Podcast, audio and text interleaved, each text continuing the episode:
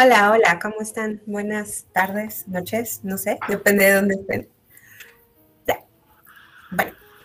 Pues hola a todos, estamos aquí todos el día de hoy para llevar a cabo la segunda sesión del Club de Lectura Desintegrado. En esta ocasión, el libro que vamos a comentar es El Guardián entre el Centeno de J.D. Salinger. Entonces, bueno, antes que nada, pues vamos a presentar a los que estamos participando. Entonces, empezando con el señor esposo Liverpool, que es uno de los incitadores de este club de lectura. Después tenemos al segundo incitador, que es Draco. Saludos. Es cierto, tú eres corresponsable de lo que está pasando en estos momentos, asume tu responsabilidad. Y bueno, también tenemos a unas invitadas maravillosas. Tenemos a Atenea, a Blue Rose, que por cierto es quien nos sugirió este libro en el club de lectura, a la negrita de la familia, a la naranja mecánica y al niño lagartija. Así que hola a todos, bienvenidos. Y bueno, para empezar, pues nos gustaría saber, y esta pregunta va directamente para Blue Rose, ¿por qué propusiste este libro? ¿Qué es lo que te llamó la atención de este libro para proponerlo para el club de lectura?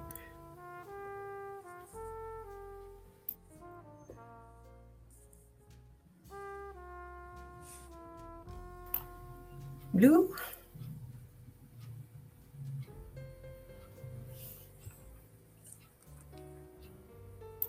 ¿No te escuchas, Blue? Creo que no te escuchamos. No te escuchamos, Blue.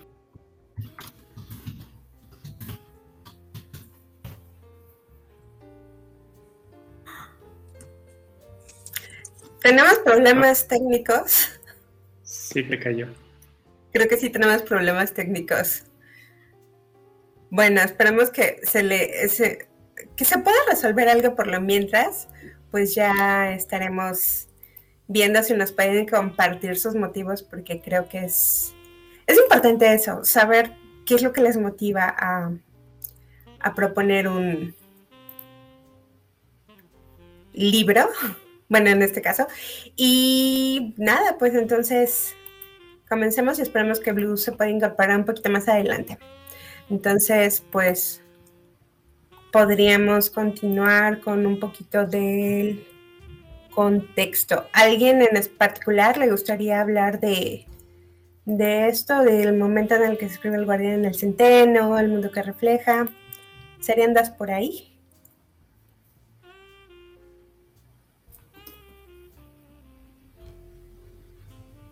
Sí, Cereza tenía material para compartir.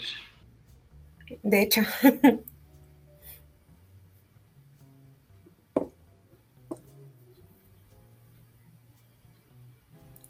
Hola.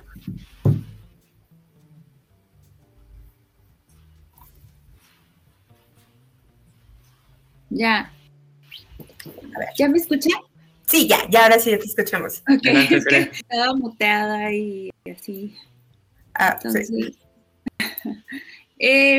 Quería hacerles una pequeña introducción de este libro, que fue publicado en 1955 por J.D. Salinger, y queríamos platicarles también sobre el contexto en el que se escribió este libro, que teníamos, por un lado, la Segunda Guerra Mundial en 1939, hubo los bombardeos a Hiroshima y a Nagasaki en el 45, también teníamos la aparición de la primera televisión a color en el 48, era la época dorada de Hollywood y estaba predominando en la música el jazz y estaba incursionando Elvis Presley, Chuck Berry y Billy Haley. Entonces eso es lo que teníamos en nuestro entorno. En cuanto al poder, teníamos a Churchill, Truman, Stalin, Francisco Franco, Juan Domingo Perón. En México teníamos a Cárdenas, para que se vayan dando una idea de cómo estaba el mundo en ese tiempo. Y pues quería platicarles sobre la portada de este libro, que el pirata nos criticó nuestra portada comercial de esta edición, porque sí, la verdad está bastante fea. Esta es la portada con la que salió el libro, que al principio nos preguntamos mucho por qué está esa imagen, se ve como fuego, qué onda con el caballo, la ciudad en pequeñito atrás. Salinger tenía como una idea de no poner portadas en sus libros porque decía que eso hacía que el lector tomara alguna referencia o estuviera influenciado por la portada. Entonces, por lo regular, sus portadas estaban en blanco y en la costilla tenía nada más el título del libro o las letras en grande en los libros. Entonces, no había una portada como tal. La editorial le exige de cierta manera que tenga una portada y él se pone en contacto con uno de sus amigos, le pide que él diseñe la portada, que confíe en él, y este hombre que se llama... se apellida Michael Mitchell, él hace el diseño y toma como referencia el penúltimo capítulo del libro, en donde la hermana de Holden monta un carrusel en Central Park y decide tomar como un elemento principal al caballo, ya que Salinger lo menciona muchísimo durante toda la novela, y de hecho Holden dice que su escuela la anuncian como un chico saltando una valla con un caballo, pero que él nunca ve caballos en esa escuela. Entonces dice que él no entiende por qué lo anuncian en la escuela con un caballo si ni siquiera tienen establos o tienen algo así. Entonces Mitchell dice que para él el brinco del caballo es pasar de la niñez a la adolescencia, y eso es lo que tratan de decir con el letrero de la escuela.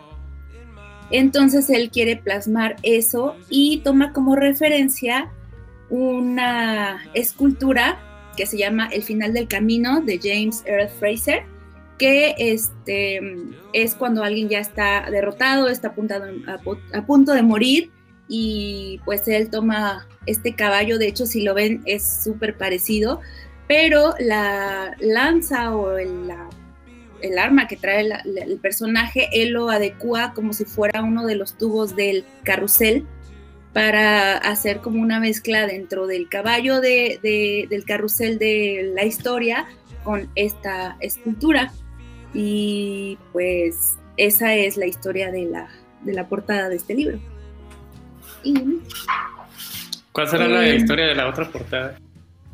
¿Mandé? ¿Cuál será la historia de la otra portada fea que está? Ay, no sé, como que son unos sellos, pareciera, ¿no? No tengo idea. No, sí, no tiene ningún chiste. La siguiente reimpresión nada más era con el nombre del autor y el título de su obra, y ya. Y él lo pidió. Sí, sí.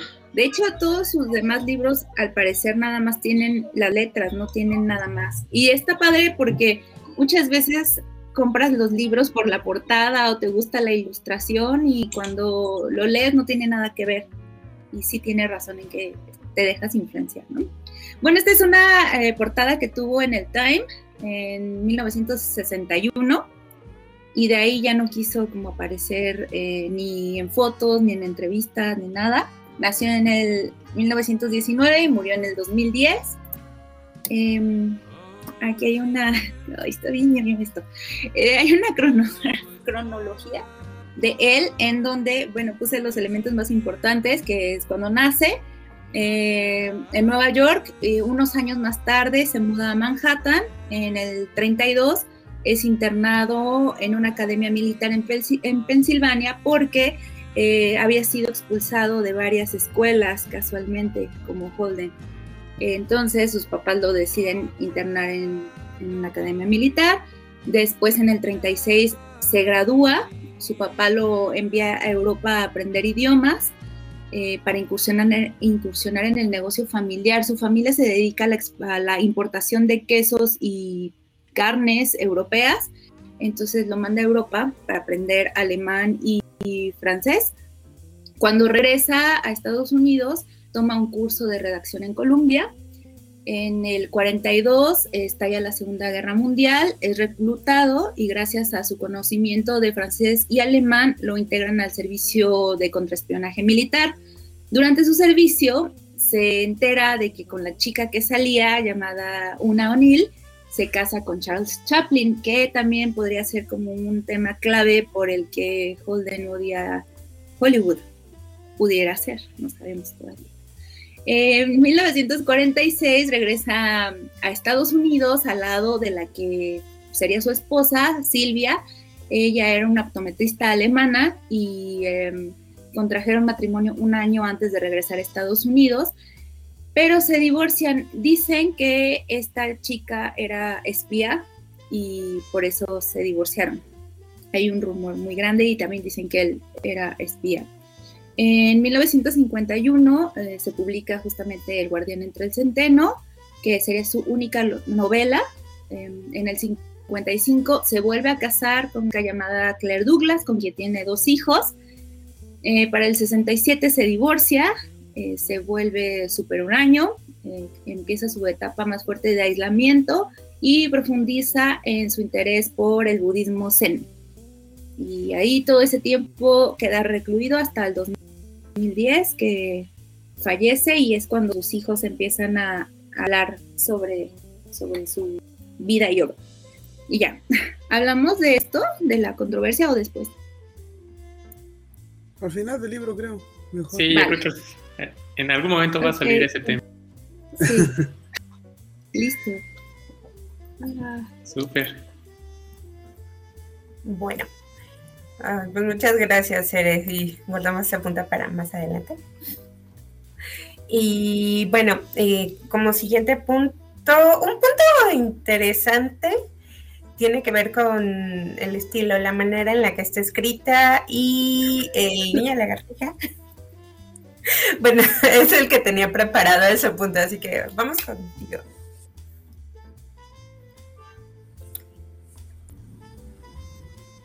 No te oyes, niña. No te escuchas.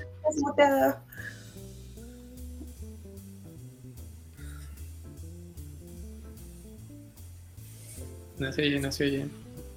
No te oímos. No, todavía no.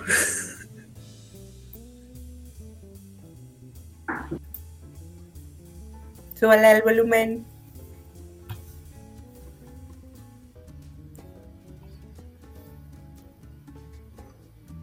No. Vamos con el niño del estudio, dice el chiste Flash. Hola a todos los que van llegando, vamos saludando al perro super carismático, señor Valdés, al Juanse, pues ya está la nave aquí, el señor Lagartija y el pirata, y está el Chupo Flash también. Ah, mira, está el Chupo Flash. ¡Ay, ya llegó Blue Rose! Tenemos aquí bastante banda. No alcanzo a ver a todos los que han llegado. A Tati ya está, Betsy Lu. No alcanzo a ver a todos, pero los vamos saludando conforme los veamos por ahí. Bueno, aprovechando que ya tenemos aquí a Blue Rose, que tuvo fallos técnicos hace un ratito. Entonces, Blue Rose, ya comentamos un poquito del contexto, pero regresamos con el punto. ¿Por qué nos recomendaste este libro? Cuéntanos qué relación o qué hay con este libro, Iti.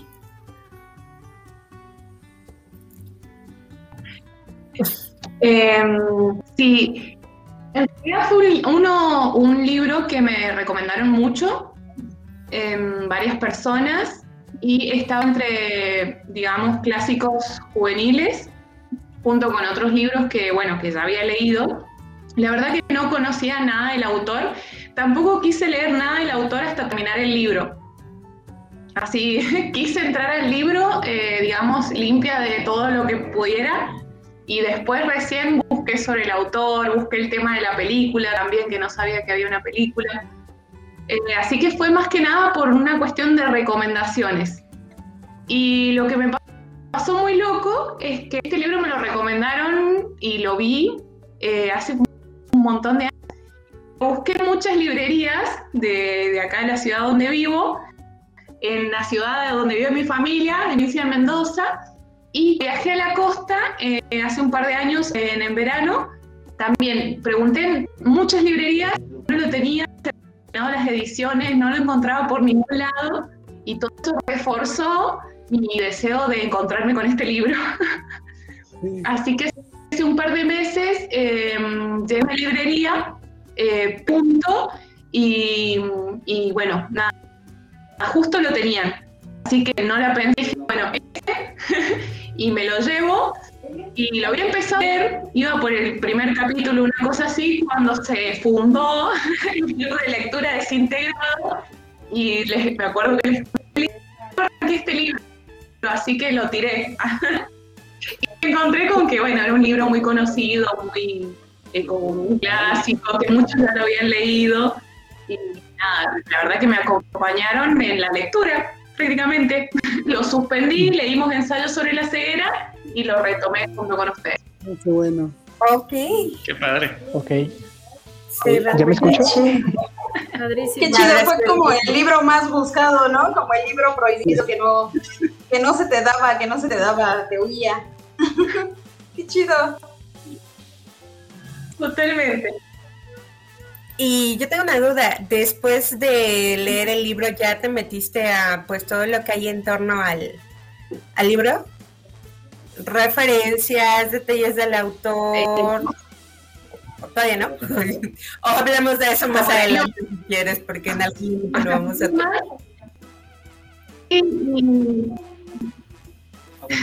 Me parece muy bueno el tema del intercambio, porque mucho en análisis, y lo terminé de leer esta semana, estaba estudiando y entonces lo dejé como un par de semanas y luego lo retomé y lo terminé esta semana, ayer, antes de ayer, y la verdad, viste, cuando te falta, necesitaba como charlar, y luego cuando lo empecé a leer, no me agradó tanto. Fue como, wow. Es lo que adolescente, ¿no? Me encantó por ese lado, me pareció como ácido, como chocante, y cuando recordar me vi inmersa, muy identificada con el personaje, y nada, me metí en el libro, en el contexto, y la verdad que cuando lo terminé dije, buen libro, me gustó, pero me fui metiendo a poquito. Bien, bueno. Pues ya estaremos hablando de otros detalles y, bueno, profundizaremos en lo que nos parecieron algunos aspectos del libro, pero antes de entrar en eso, pues vamos a platicar pues, con el niño lagartija que le encanta esto de ahora sí, me escucho. Sí, ahora sí ya te escuchamos, así que... Ah, perfecto. Fuerte, claro. Bueno, antes que nada... deberíamos hacer una comparación entre lo que fue Ensayo sobre la ceguera, nuestra primera lectura, que es un formato totalmente distinto al que este último mes tuvimos enfrente, ¿no? Y bueno, para hablar del estilo del Guardián entre el Centeno, desde las primeras líneas podemos percatarnos, ¿no?, de dónde va el escritor Salinger a través de Holden. En este caso, preparé unas diapositivas. Si nos hace favor de ser esa radioactiva de compartir. Ok, bueno, me gustaría leerles esta primera parte. Dice, capítulo 1. Si de verdad les interesa lo que voy a contarles, lo primero que querrán saber es dónde nací, cómo fue todo ese rollo de mi infancia, qué hacían mis padres antes de tenerme a mí y demás puñetas estilo David Copperfield. Pero no tengo ganas de contarles nada de eso. Primero, porque es una lata, y segundo, porque a mis padres les daría un ataque si yo me pusiera aquí a hablarles de su vida privada. Para esas cosas son muy especiales, sobre todo mi padre. Son buena gente, no digo que no, pero a quisquillosos no hay quien les gane. Además, no crean que voy a contarles mi autobiografía con pelos y señales. Solo voy a hablarles de una cosa de locos que me pasó durante las navidades pasadas. Estas son las primeras líneas de El Guardián entre el Centeno, que van a marcar la pauta, ¿no?, para la novela. Uno de los primeros puntos que resalta, si podemos ver la siguiente diapositiva, por favor, es esta forma de una conversación informal entre el lector y el narrador. Con estos puntos, si de verdad les interesa, lo que voy a contarles es como una conversación entre compas, ¿no? Si me quieres escuchar bien, si no, no. Pero no tengo ganas de contarles nada de eso, es como, me da igual también. No crean que voy a contarles mi autobiografía. El siguiente punto, si podemos avanzar con la diapositiva, por favor, es el lenguaje coloquial. En este caso, desde un principio vemos, ¿no? Puñetas, es una lata, cosa de locos, con pelos y señales. Y lo más importante que resalto en la siguiente diapositiva, por favor. Aquí, en esta parte, lo primero que querrán saber es dónde nací, cómo fue todo ese rollo de mi infancia, le hacían mis padres antes de tenerme, a mí y demás puñetas estilo David Copperfield. Este David Copperfield, pues obviamente no es el mango, porque estamos hablando de una época anterior a, ¿no? Lo que sí es una novela de formación canónica de Charles Dickens de 1850, casi 100 años antes de que se escribiera El Guardián entre el Centeno. En este tipo de primeras novelas de formación se habla de una disciplina y moral del protagonista, que es lo que se enaltece, cosa que a lo largo de la novela que nos tocó leer no pasa, ¿no? De hecho, en algún momento se llega a aborrecer hasta nuestro personaje principal. Si podemos avanzar... ¿Te puedo interrumpir tantito, este niño? Sí. A mí me encantó esa parte donde te va anunciando como que qué cosa pasa, ¿no? Cómo te va anunciando que dónde demonios está el personaje, ¿no? O sea, antes de que me mandaran aquí, ¿dónde Ajá. demonios está aquí? ¿No? Y entonces durante toda la novela es cuando vas como investigando y averiguando qué chihuahua haces aquí. Ajá.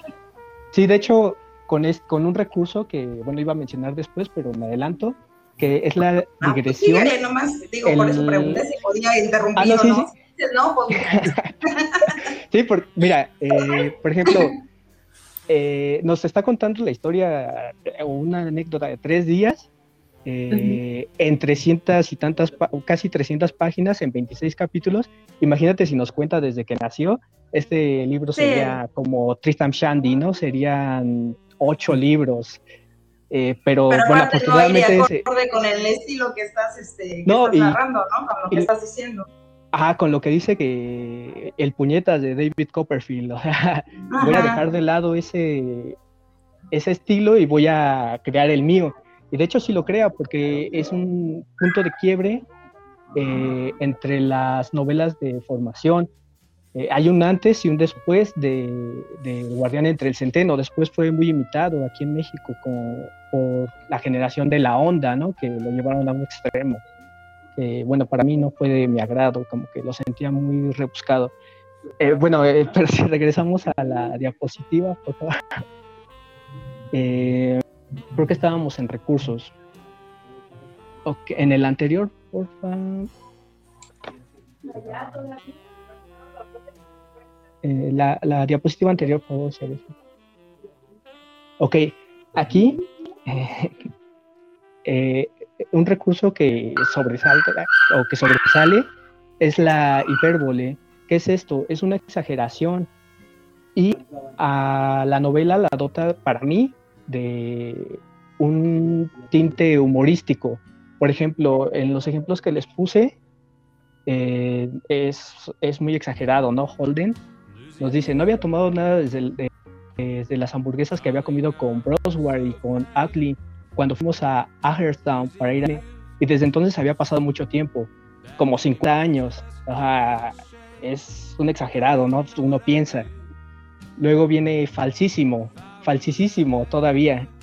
También las palabras las exagera, las lleva a un tono mayor, ¿no? Y esta que me encantó, que me hizo reír... A mi padre, cuando duerme, se le puede partir una silla en la cabeza y ni se entera. Pero basta con que alguien tosa en Siberia para que mi madre se despierte. Entonces, la dicotomía del padre y la madre, totalmente exageradas, pues le da un toque humorístico a la novela, ¿no? Y ya la siguiente, pues igual es de de tiempo, de los 50 años. Otro aspecto es el uso excesivo de conjunciones, que podemos ver un ejemplo en la siguiente diapositiva. Este "y", nos dice Holden: bueno, pues me hizo sentirme otra vez deprimido y asquerosamente mal, y estuve a punto de recoger mi avión y volverme al hotel, pero era demasiado temprano y no tenía muchas ganas de estar solo. Esto lo vemos a lo largo de, no sé si a ustedes les haya saltado de repente en su lectura que este "y", que pues en otras obras no, el editor no se lo quita y lo deja de lado, o le dice: corrige esto, por favor. Aquí no, porque tiene una intención. A mí me pareció que era intencional todo este tipo de conjunciones, precisamente como para hacerlo más coloquial, ¿no? Como para que te lo está platicando, como dices, a tu cuate. Sí, tiene, no, y... bueno, como más dramático, ¿no? Porque es súper dramático el personaje de Golden, o sea, se tira al suelo, cabrón. Bueno, entonces es así, estoy asquerosamente mal. Ajá, exactamente. Pero es interesante, porque el hecho de que, no sé si vas a tocar este punto, pero la manera en la que está escrito te va llevando así. No sé si les pasó, pero no se me hizo difícil avanzar. Era como que estaba muy metida en la narración. Más es por el lenguaje sencillo que utiliza el autor. De hecho, la intención total es que lleguemos a sentir que el que lo está narrando es un chico de 17 años, 18 años, un año después de que le pasaran los hechos, ¿no? Que es lo que está mencionando al principio, y me parece que sí se logra con estas digresiones, porque, bueno, nosotros cuando platicamos algo, la verdad es que somos muy dispersos, ¿no? Tendemos a hacer conexiones con otras cosas y nos vamos, regresamos. Este "y" es como muy infantiloide, pero en este caso pues nos marca esa pauta entre la niñez y el ser adulto en el que se va a convertir, o tal vez no, ya lo sabremos después. También el lenguaje coloquial, también como la sencillez de las frases, no está muy cargado. Entonces todo esto nos hace ver que, nos hace sentir al personaje, a Holden, como el único narrador de toda la novela, y sí me parece un acierto, y la verdad es que está muy bien trabajado por Salinger. La siguiente diapositiva era la de digresión, donde les ponía un ejemplo de que te está contando una cosa y de repente agarra y se va, le está diciendo Phoebe: una cosa que te guste mucho, y él responde: bien, le dije, pero no podía concentrarme, lo único que se me ocurría eran aquellas dos monjas que iban por ahí. Aquí ya empezó a divagar, ¿no? Sobre todo la de gafas de montura de metal, y un chico que había conocido el Acton Hills, se llamaba James Castle, y se negaba a retirar, y aquí nos cuenta una historia que uno pensaría, pues, no tiene nada que ver, pero al final sí, porque con estas digresiones nos va contando el pasado de Holden, nos va diciendo cómo llegó a esta situación, ¿no? A este punto de desequilibrio donde odia todo o se siente incómodo, ¿no? En el mundo. También es una parte importante de lo que va a formar las nuevas novelas de formación que van a invitar muchos autores. Ya por último, me gustaría hablarles de un caso de la cuestión de traducción. La traducción la hace Carmen Criado para Alianza Editorial. Alianza Editorial es una editorial española. Y bueno, supongo que ella lo pensó para ese mercado. En primera instancia se observa que no se respeta la intención fonética en la forma de hablar de los personajes. Si podemos hacer una comparación entre el original y la traducción, nos daremos cuenta de que pasó de largo, ¿no?, estas intenciones de Salinger. El Udaya, I told ya, en la traducción al español se los come totalmente, no los plasma. No sé si porque no existiera algo cercano a lo que intentaba hacer Salinger. Bueno, independientemente de eso, es una gran traducción también. Hizo un buen trabajo la señora. Tenemos otra cuestión, esta sensación de un españolete muy cargado. En las primeras líneas lo vimos, ¿no? Puñetas. Luego inmediatamente casi dice gilipollas. Esto de hacer el indio que se repite varias veces. Ponerse negro a la novela. Sí, el tío vivo. Yo cuando llegué a esta parte del tío vivo, tuve que ir al diccionario. ¿Qué es un tío vivo? No, bueno, no. Sí, no. O leer un poco más adelante, ya cuando habla de que están dando vueltas los caballos, es un carrusel. ¡Qué demonios! Entonces, bueno, si no te fuiste al diccionario, sí, ya más adelante lo descubres, ¿no? Que también es muy importante, o bueno, a mí también me gusta mucho no depender del diccionario, sino después con el contexto de la novela, irlo descubriendo. Veo que no está la diapositiva, pero bueno, les voy adelantando.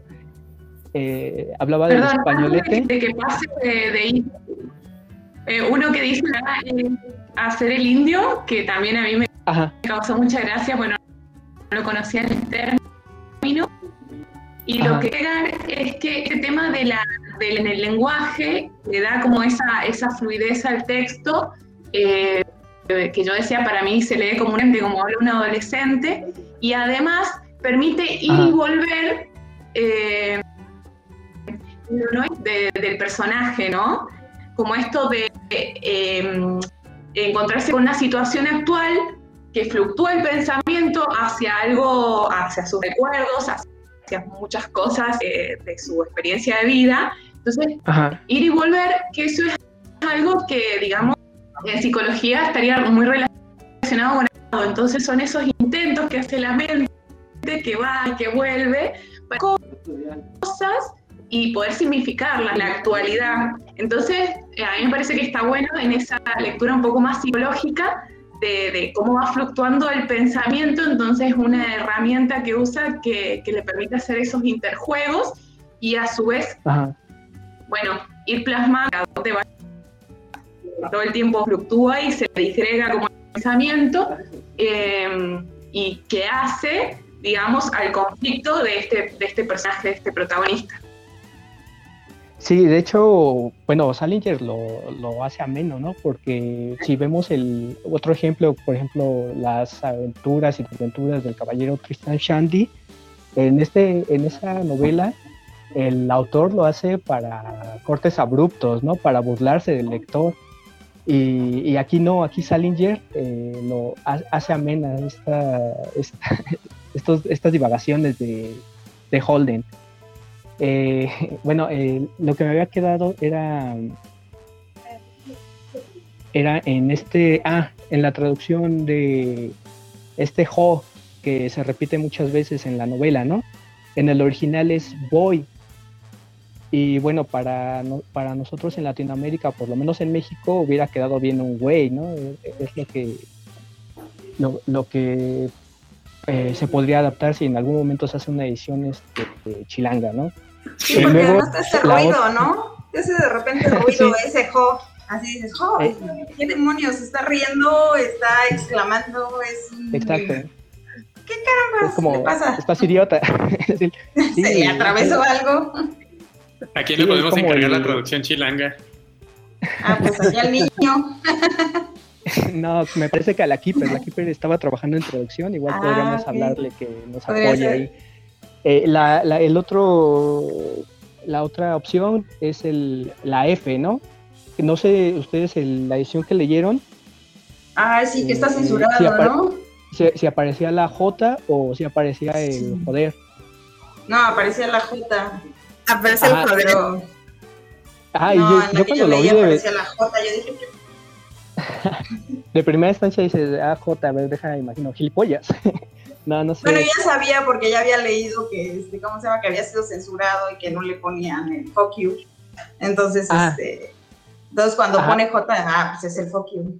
Entonces hay dos ediciones, una con la F y los 3 puntos, la del fuck o fuck you, y en la traducción de esta señora es con la J y los 3 puntos. Creo que hay otra donde sí aparece el joder, y para nosotros, si lo quisiéramos adaptar, pues sería el puto el que lo lea, ¿no? Que los encontramos en las escuelas, ¿no? Me parece que en la secundaria, en los baños, y sería es donde nuestra infancia viene a ser corrompida, ¿no? Ya, creo que ya no somos mismos después de ver eso, y afortunadamente hay mucho Holden que lo está borrando. Un acierto, o bueno, más bien en general... Un gallito inglés. Un gallito inglés. Te encuentras en los baños.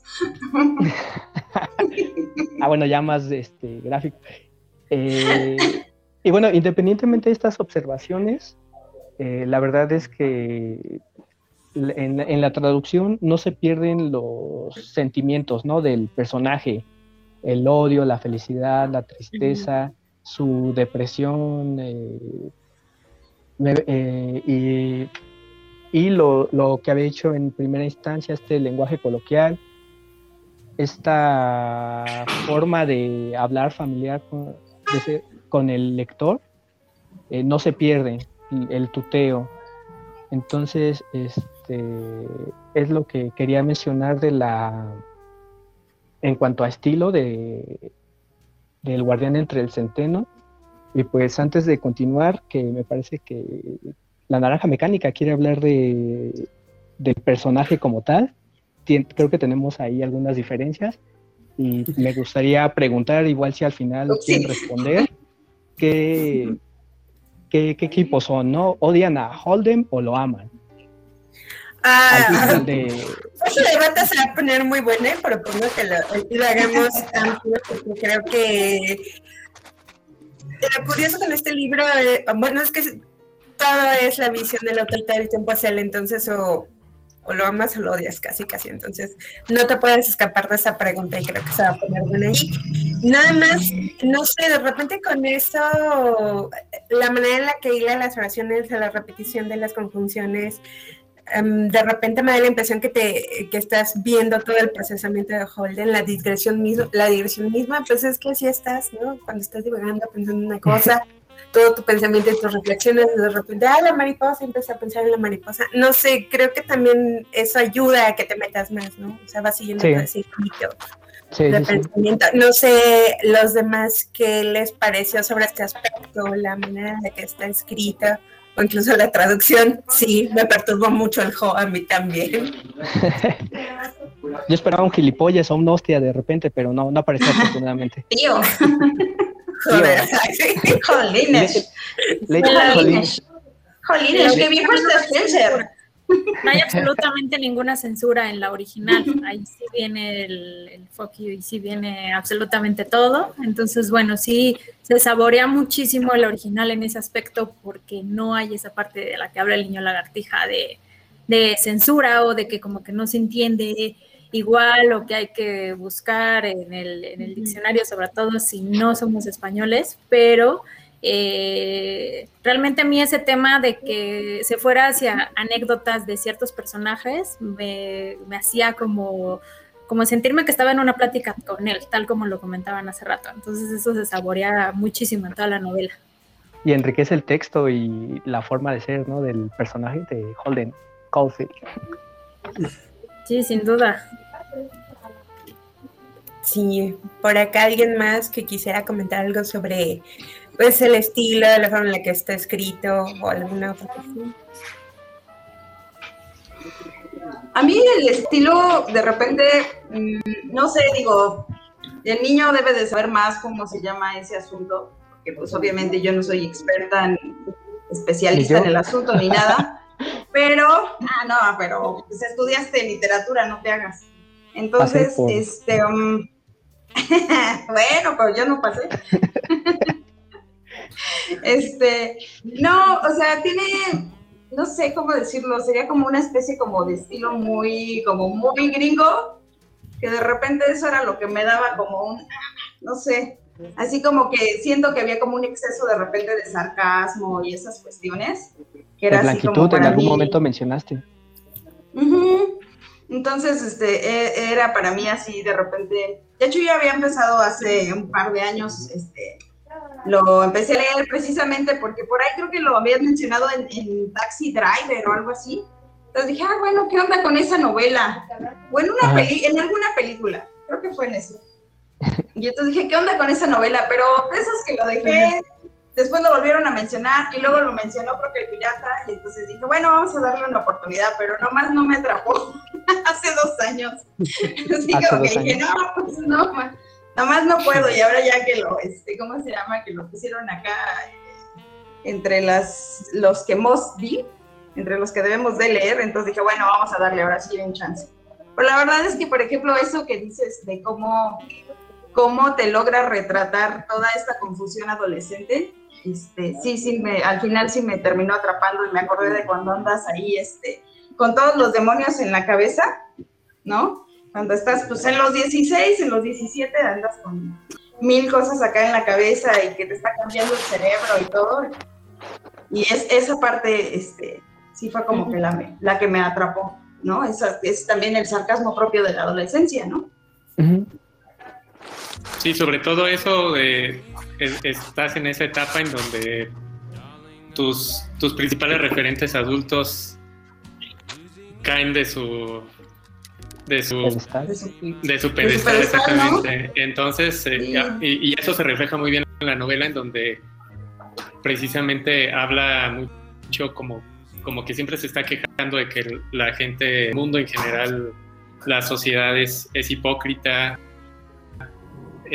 aunque él también lo es, pero siempre busca estar resaltando que como que no está de acuerdo en las cosas como son, ¿no? Y creo que después es precisamente en esa época en donde uno empieza con esas confusiones, porque pues empiezas a ver que todas las mentiras o más bien todas las cosas que te habían dicho tus padres o tus referentes adultos en la niñez, que mentir es malo, que hay que respetar a los demás, etcétera, poco a poco vas viendo que tus referentes adultos no respetan esas mismas reglas y entonces empieza toda esa confusión, toda esa hipocresía, y es en donde realmente llega un punto en donde él pues está como en contra de todo, ¿no? Al parecer, y pues sí, yo creo que todos fuimos Holden en algún punto de la vida, y si crees que no fuiste Holden es porque todavía eres un Holden.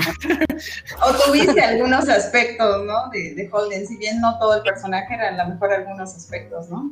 Claro, sí. Yo creo que sí. Creo que también es eso, lo que más me llamó la atención fue de repente pensar en esa etapa complicada de la adolescencia. Es cierto, ya uno como adulto que pasó la adolescencia hace mucho tiempo, de repente si miras atrás, pues ves que sí existen todas esas contradicciones, no sé, lo vi de una manera más protectora, tratando de entender todas esas contradicciones.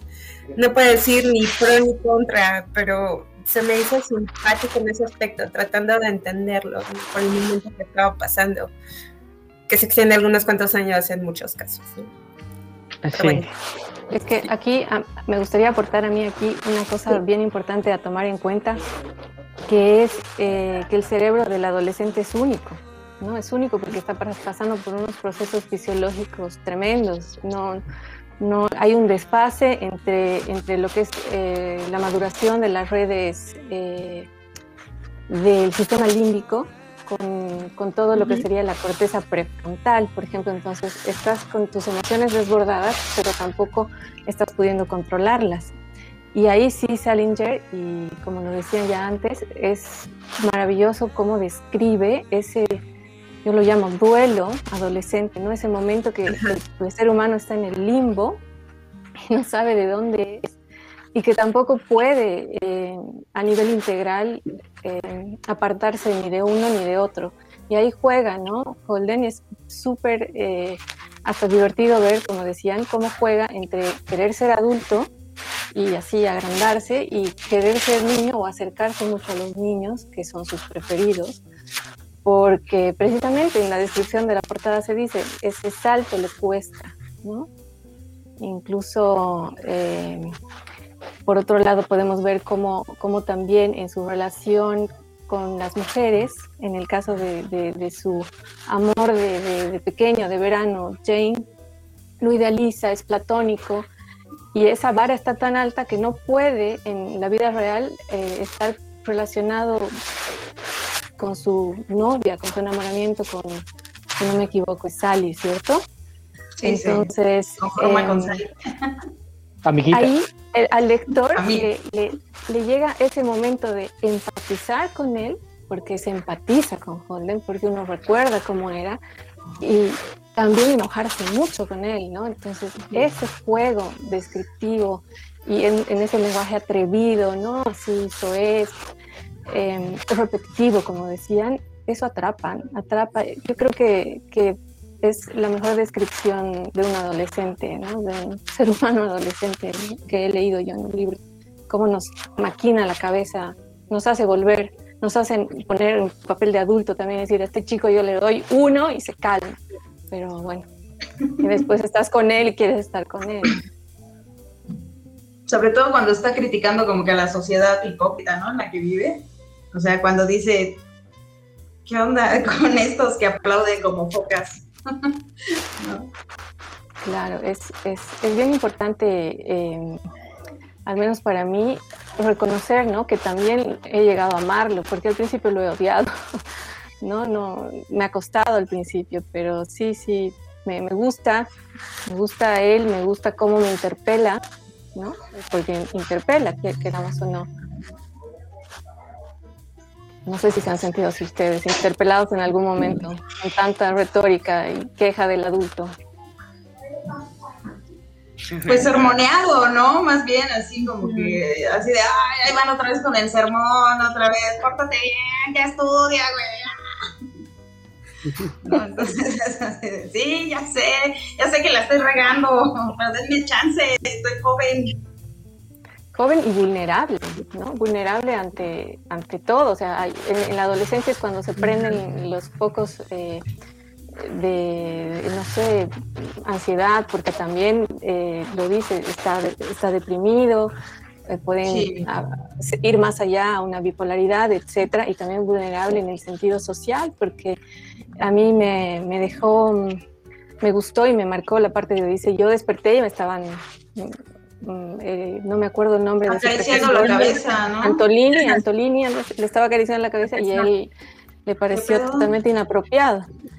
Y la última frase impactante, porque dice, y esto me pasa, o sea, esto me suele pasar. O sea, no era la primera vez que le pasaba, ¿no? O sea, ya le habían hecho o lo habían tocado de manera que no quería, ¿no? O algo. Exacto. Es un punto bien fuerte, ¿no? También cuando... porque lo podrías tomar como, pues es una persona que se está preocupando con él, pero cuando ciertamente dice, pues es que ya le pasó también, ya cambia completamente el contexto. Ya entiendes por qué se siente así. Y el alcohol, ¿no? Porque está tomado el señor, su profesor. Está también, por eso la vulnerabilidad. De hecho, yo creo que es como una pequeña ahí como insinuación, como del abuso sexual, ¿no? O sea, a final de cuentas. Es como una especie de, como de abuso, pero es así como muy tenue, muy leve. Que de hecho es una de las cosas que no me gusta tanto de la novela, que de repente hay ciertas cosas que siento que las trata de manera un poco light, ¿no? Así como muy ligerita. Porque, o sea, son cosas muy, muy gruesas y las pone así como un poco light. Pues de hecho, no he leído tanto como para saber si toda la literatura gringa es así, pero sí... de repente me encuentro como eso, que de repente algunas cosas se tratan como de manera light, o a lo mejor es que lo estoy comparando con otra novela que leyó la vez pasada, que pues sí era como más densa y que trataba los temas como más a profundidad. Pero es que, bueno, la época también.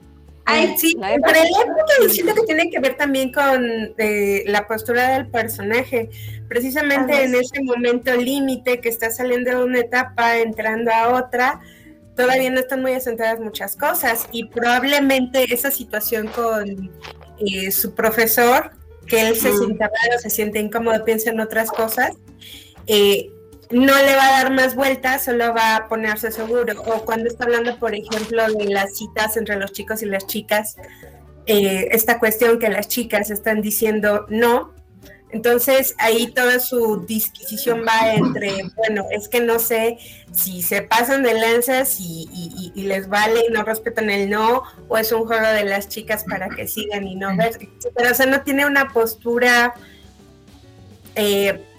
marcadamente en contra de ciertas cosas, manifiesta la incomodidad, pero no es un no rotundo, o sea, como que todavía no se puede posicionar de esa forma ante esas cosas.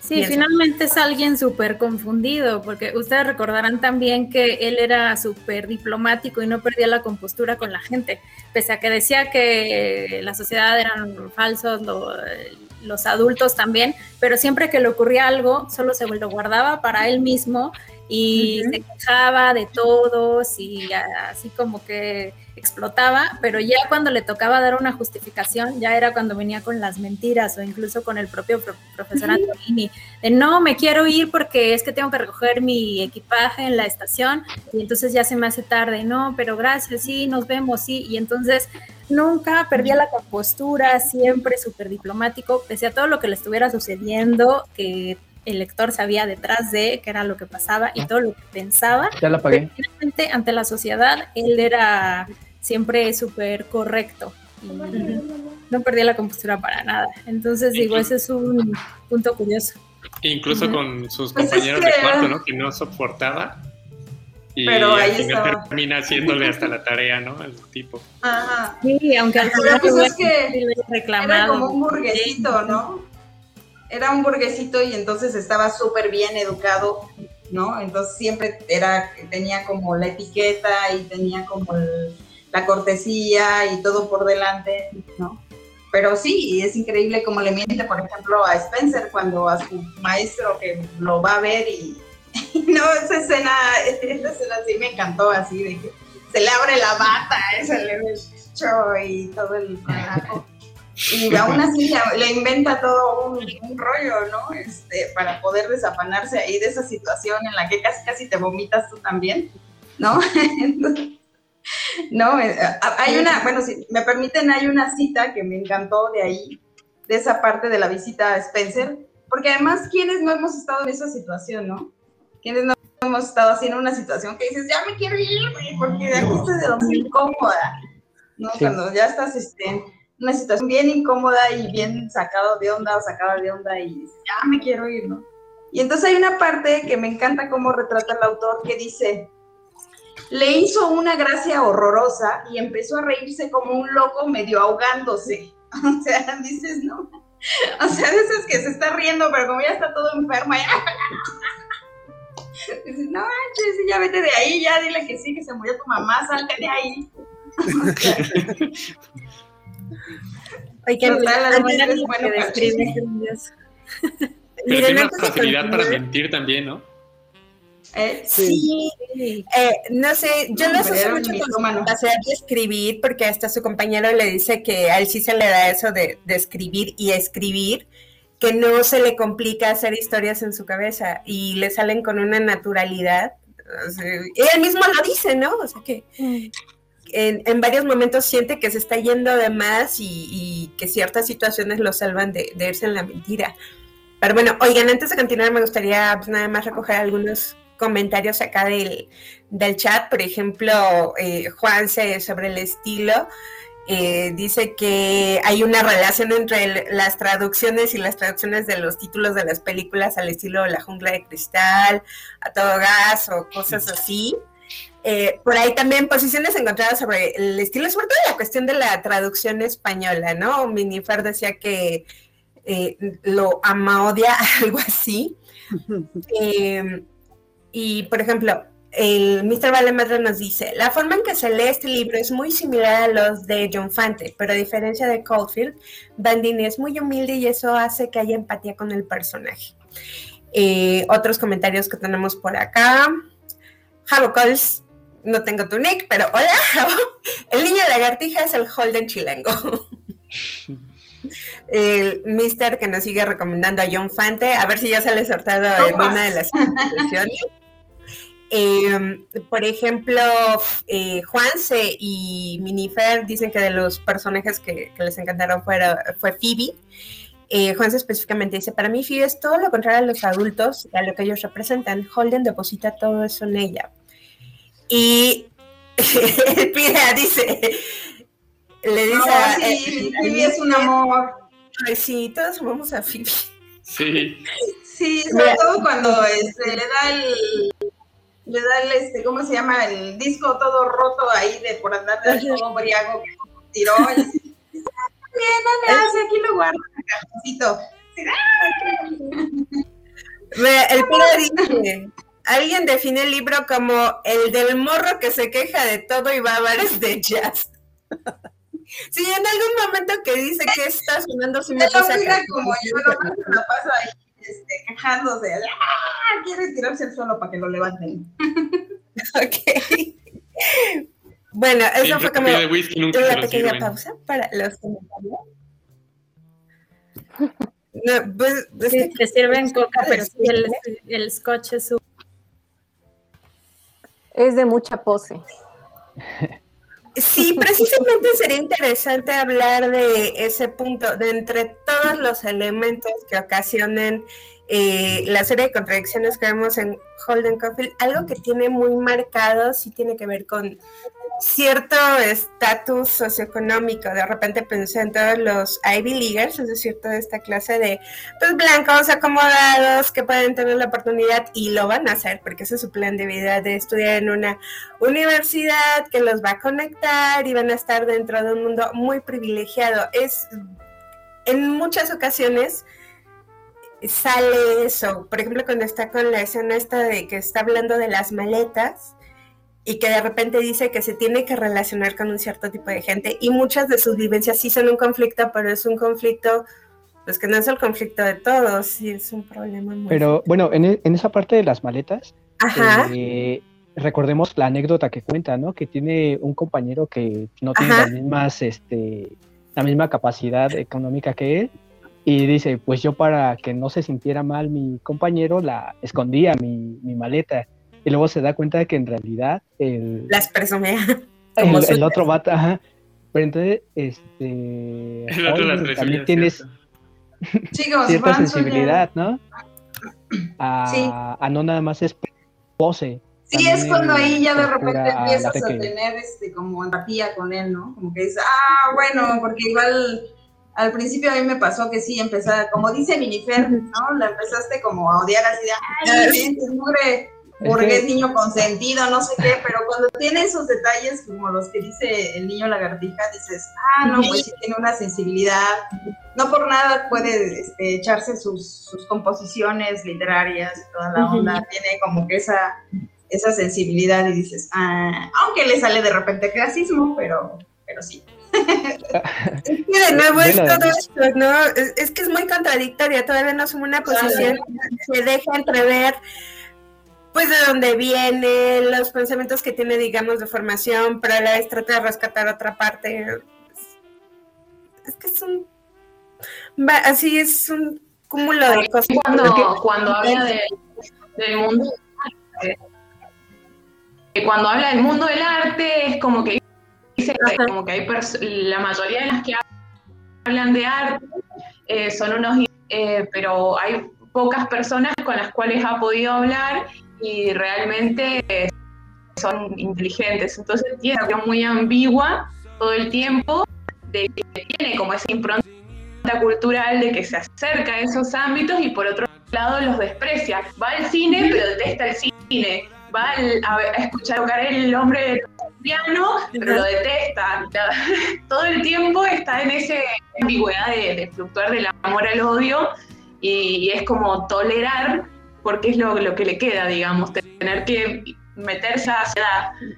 Y lo otro que quería contar es que tiene como esa sensibilidad, problematiza ciertas cosas como lo de la cuestión de la riqueza con las maletas, y las cosas que le causan más impacto no las problematiza, las pasa por encima, y me parece una cuestión como más bien defensiva, que utiliza, no las pasa por encima. Por ejemplo, que el colegio está lleno de gente falsa, gente hipócrita, como que lo emite así como muy al juicio y no lo justifica. Y en un momento salta con algo y dice, no, porque entre varios chicos se encerraron a un chico en un cuarto y lo arrojaron por la ventana. O sea, como dice, no voy a hablar de esto. Y es como que tira la bomba y dice, bueno, listo, lo comenta. Pero no profundiza en el asunto. No, pero al final sí profundiza, claro, sobre esto. Sí, no me gusta esta escuela, no me traumó.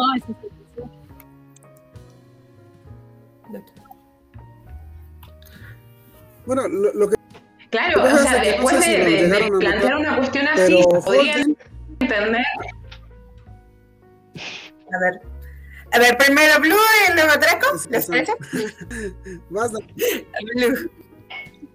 Como gusten. Blue Rose, a ver. Ajá. Porque es que se encimaron, entonces expon primero tu Blue Rose y ya cuando termine el Draco para que no se encimen. No, solamente eso, que me parece que justamente como ciertas cosas que lo movilizan, a mí me pareció que no les quita la importancia que merecen, y bueno, y hay otras que hace todo un mundo de una cuestión que quizá podría ser muy superficial, digamos. Como toda adolescente. Ahora lo dejo. ¿Draco?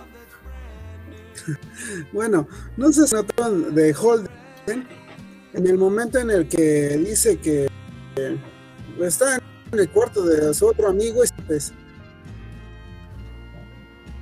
y en ese instante dice, ¿saben qué? Ajá. Voy de aquí. Ya no quiero estar acá en esta escuela de... Entonces,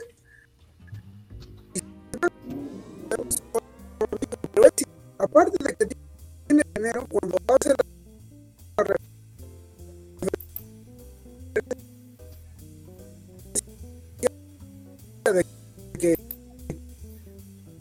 la soy yo, lo estoy oyendo muy cortado. Está muy cortado. Te lo estás cortando, Draco. No entendí.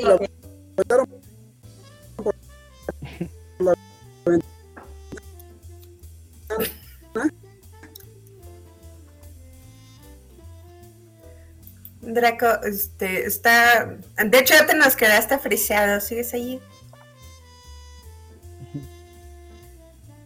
A ver.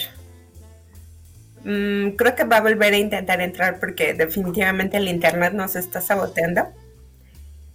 Sí. ¿Qué opinan, por ejemplo, de...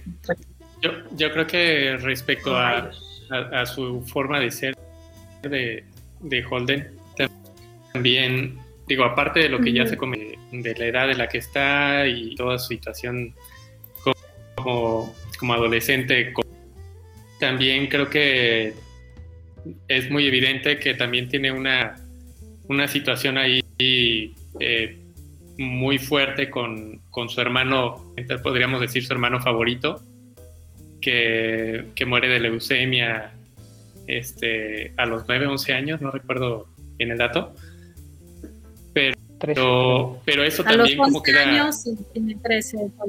Ajá. Ajá, y de qué manera también eso le limita a formar como amistades o formar algunos tipos de relaciones más duraderas, como que lo puedan lastimar a ese nivel, ¿no? ¿Qué opinan? Sí, respecto a eso,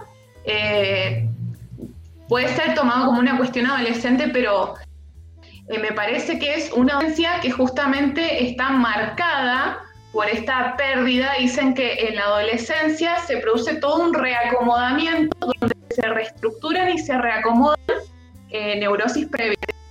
Digamos, es como que en la adolescencia se mueve todo y se vuelve a acomodar nuestra estantería mental. Entonces, adolescencia está muy marcado el tema de del afecto por su otra hermana menor, la idealización que tiene de sus hermanos perfectos. El más grande puede ser que no, pero sus hermanos perfectos son bellos, son inteligentes, es como que obviamente, o sea, no les puede ver como ningún aspecto negativo. La adolescencia está donde se moviliza el duelo por su hermano menor y todo el afecto por su hermana más chica, digamos. Eso le da también una peculiaridad a esta adolescencia. Si bien, como todo, bueno, tiene un tinte particular.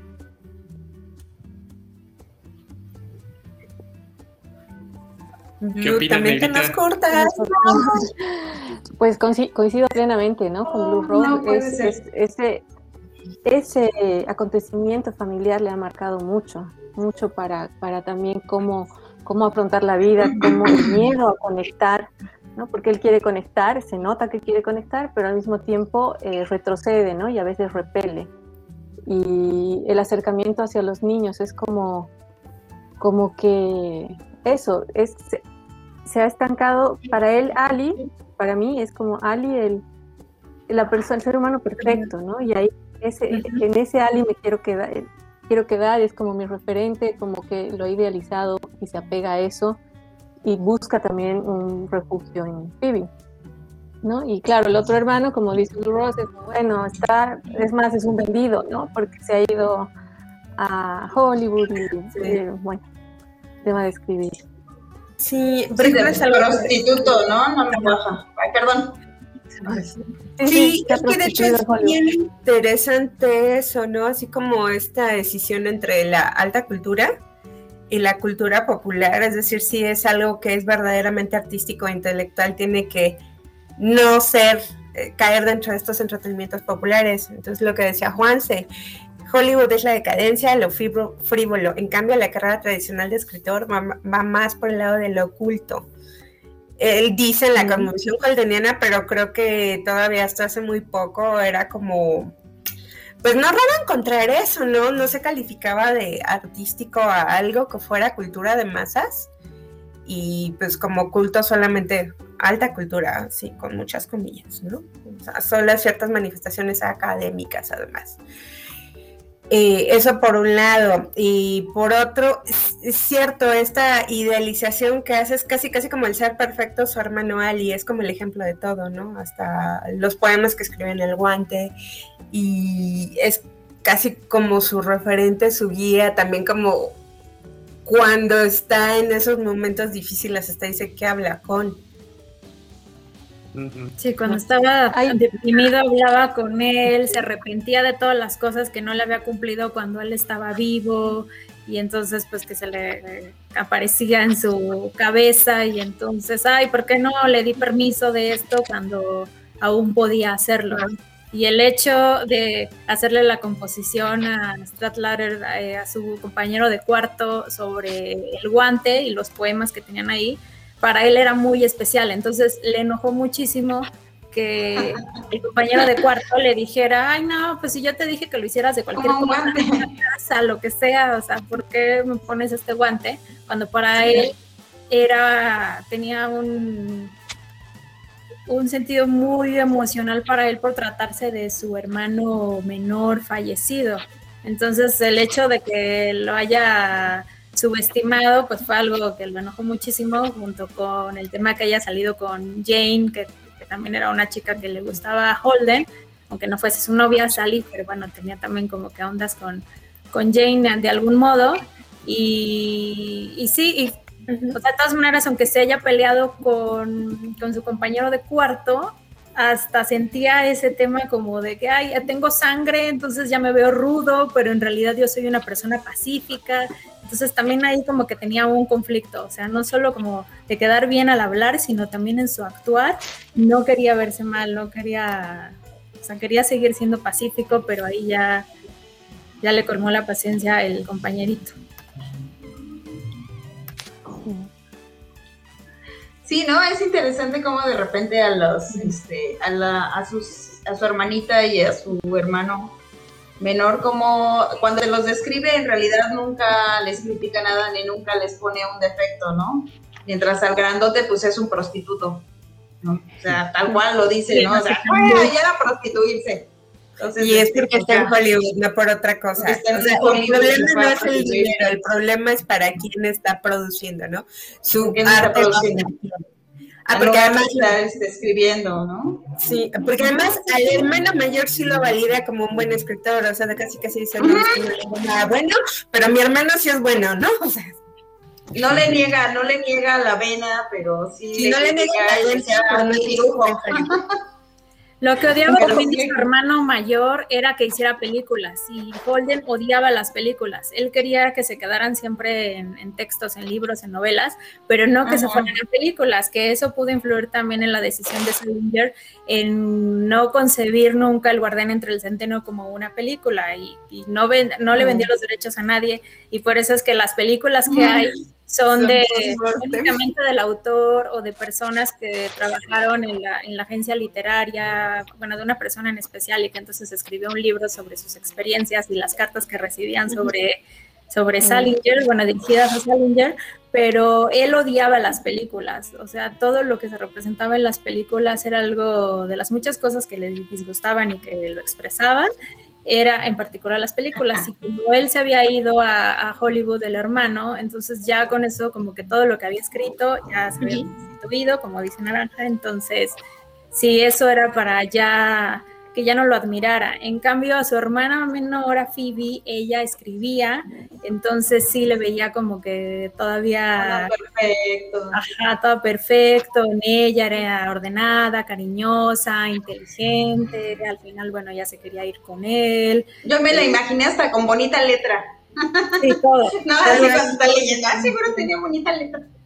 De hecho, eso es lo que comentaba el vi hace rato, y con lo que también hemos coincidido, esta idealización de la infancia, ¿no? Como, de la infancia, como ese espacio idílico, inocente, potencialmente es todo, entonces de ahí nada está mal, ¿no? Cuando creces y ya cuando eres adulto ahí es lo que está mal. Es bastante curioso. Pero además habla de otros niños, no de él como niño. Él está en el aquí y el ahora. O sea, en ese momento. Y bueno, sí, es muy lindo. Y también como querer refugiarse. Es que es eso, porque la manera de... El querer refugiarse. Por ahí puso un comentario que se me hizo muy interesante. Dejan ahorita recuperarlo antes de que se me olvide. Si no se me va a olvidar ahí lo que había puesto. Acerca de que cómo Holden de repente tiene estas contradicciones, ¿no? Que vive en una sociedad que es súper hipócrita, súper consumista, súper conservadora, a veces muy conservadora, ¿no? Y entonces todo eso lo está criticando, pero al final de cuentas también él le entra a ese asunto, ¿no? O sea, como que no, de repente no se sale. Y sí son las contradicciones, pero no solo de la adolescencia, de repente yo creo que del ser humano, de las personas tenemos de repente nuestras contradicciones y tenemos algunas, a veces hasta incongruencias, ¿no? Cuando menos es en la niñez, ¿no? Precisamente, perdón. Sí, porque en la niñez no eres contradictorio, eres la potencialidad de todo, estás en formación, entonces en ese momento no eres malo, ya eres malo cuando ya creciste y la cagaste y eres hipócrita y lo que sea. Uno puede decidir, ¿no? No dejaste hacerlo. Uno puede decidir irse a Hollywood y corromper su arte. Ajá, de hecho, Holden en algún momento menciona que me voy a ir a una granja, no sé qué, y voy a vivir ahí y voy a invitar solamente a que sean sensatos, ¿no? Y en este caso pues, solamente serían los niños, los adultos quedarían relegados. Es que el personaje se encuentra dividido entre la niñez y el ser adulto. Pues esta frontera, o sea, no eres ni niño, pero eres adulto.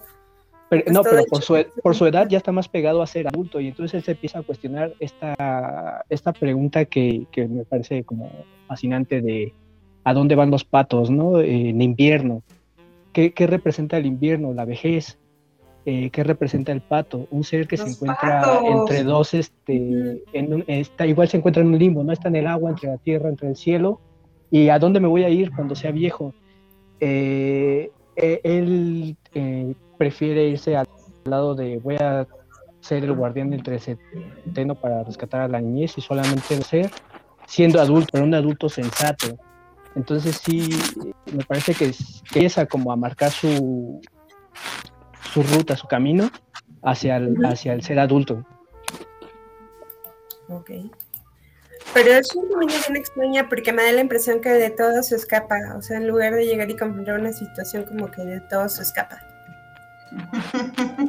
Ándale, la pregunta que le haces. Que no quiere dar el taro, vale madre. Y nunca sabemos a dónde van los patos, pero los peces. ¿Tiene alguien pensadero? Congelados en el lago hasta que llegue la primavera. Se quedan ahí. Con sus parientes del sur a pasar las fiestas. No, de hecho lo mencionaba en algún artículo que les compartí, que decía el alcalde, ¿no? No se angustien. Que le preguntan cada que alguien termina de leer el libro, oiga, ¿y a dónde van los patos de Central Park? Y él dice, pues se van al centro del lago, ¿no?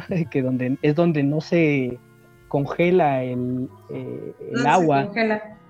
Ajá, y todo congelar es como lo que vamos perdiendo, ¿no? De la infancia, y se mantiene en el centro, también me pareció como una metáfora. Bueno, esa era la parte de la pregunta, de que se hace Holden y que parece que no se responde, en el libro no se responde, pero ya después por ahí mencionaron algo en su 50 aniversario.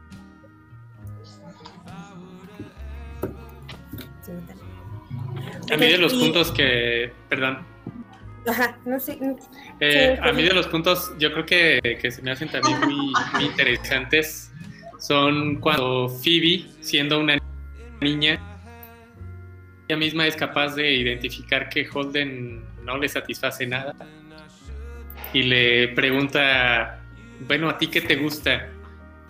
Y Holden le da vueltas y como que empieza a querer responder, pero evade la pregunta y es... Hasta piensa como, en lo que no le gusta, ¿no? Más bien. Exactamente. Al revés, se le ocurren mil cosas que no le gustan.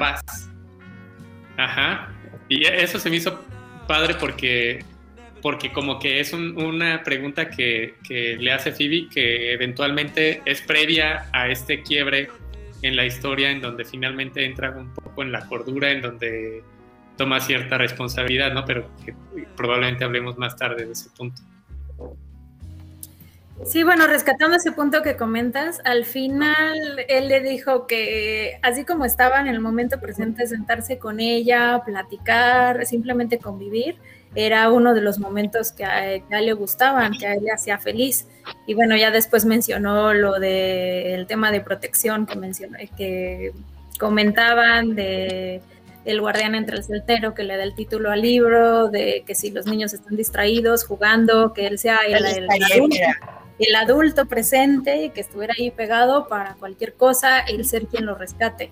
Entonces ese instinto protector, y también en otra parte del libro menciona que le gusta cuando la gente se entusiasma por algo, cuando ve a alguien específicamente entusiasmado por algo, creo que cuando estaban haciendo lo de los discursos y que gritaban eso de digresión, etcétera, cuando veía a alguien que estaba platicando muy entusiasmado sobre algo, esa parte es muy chida.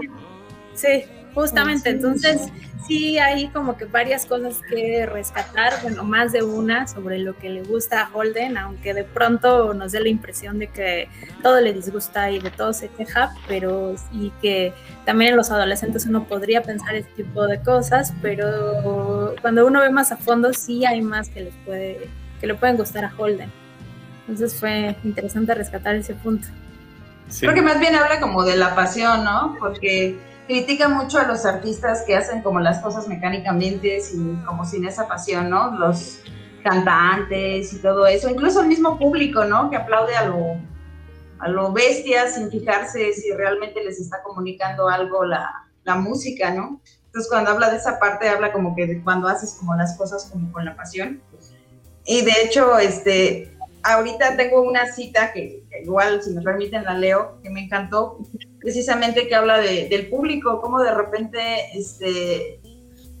refleja como esa hipocresía, ¿no? De decir, ah, oh, sí, estoy oyendo a alguien grandioso, bravo, bravo, bravo, ¿no? Y habla de que el cuate no le está echando ganitas a la hora de tocar. Y Holden dice, hasta me molestaría que me aplaudieran. Si yo tocara así como ese cuate, me molestaría que me aplaudiesen. La gente siempre aplaude cuando no debe. Si yo fuera pianista, creo que tocaría dentro de un armario, ¿no? O sea, se tranza con esta hipocresía de la sociedad. Me iría a encerrarme en un armario antes que aguantarlo, ¿no? Pero sí, bueno, eso estuvo genial. Eso estuvo genial. Estuvo genial, ¿no? Rescatar esa cita que mencionas y también la parte donde dice que tiene un dilema con la profesión de su papá, que recuerdan que es abogado. La nave, Tim Holden forever. Sí. Y entonces, él al ser abogado corporativo, que si no se encontraban en ese dilema, en hacer las cosas realmente por ayudar a las personas, por rescatarlas de la cárcel o de donde de lo que se tratara el caso, o si lo hacían por mero reconocimiento. Entonces de ahí ya también estaba plasmando esta parte de hacer las cosas y la vocación en su vida realmente porque le apasionara o porque necesitara un reconocimiento o esos aplausos o por varo como su carnal, ¿no?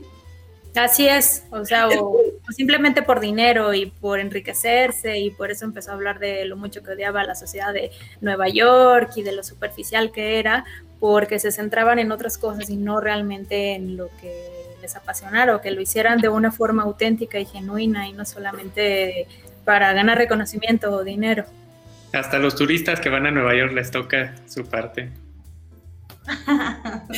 Pero yo siento que está enfrascado también de nuevo como en validar también a las personas, porque le da una importancia tremenda a atributos intelectuales. De hecho, habla de una chica que la supone inteligente por todo lo que había leído y que tardó en darse cuenta que no lo era, ¿no? Se refiere en muchas ocasiones a mucha gente como idiotas, como tontos, como estúpidos, palurdos.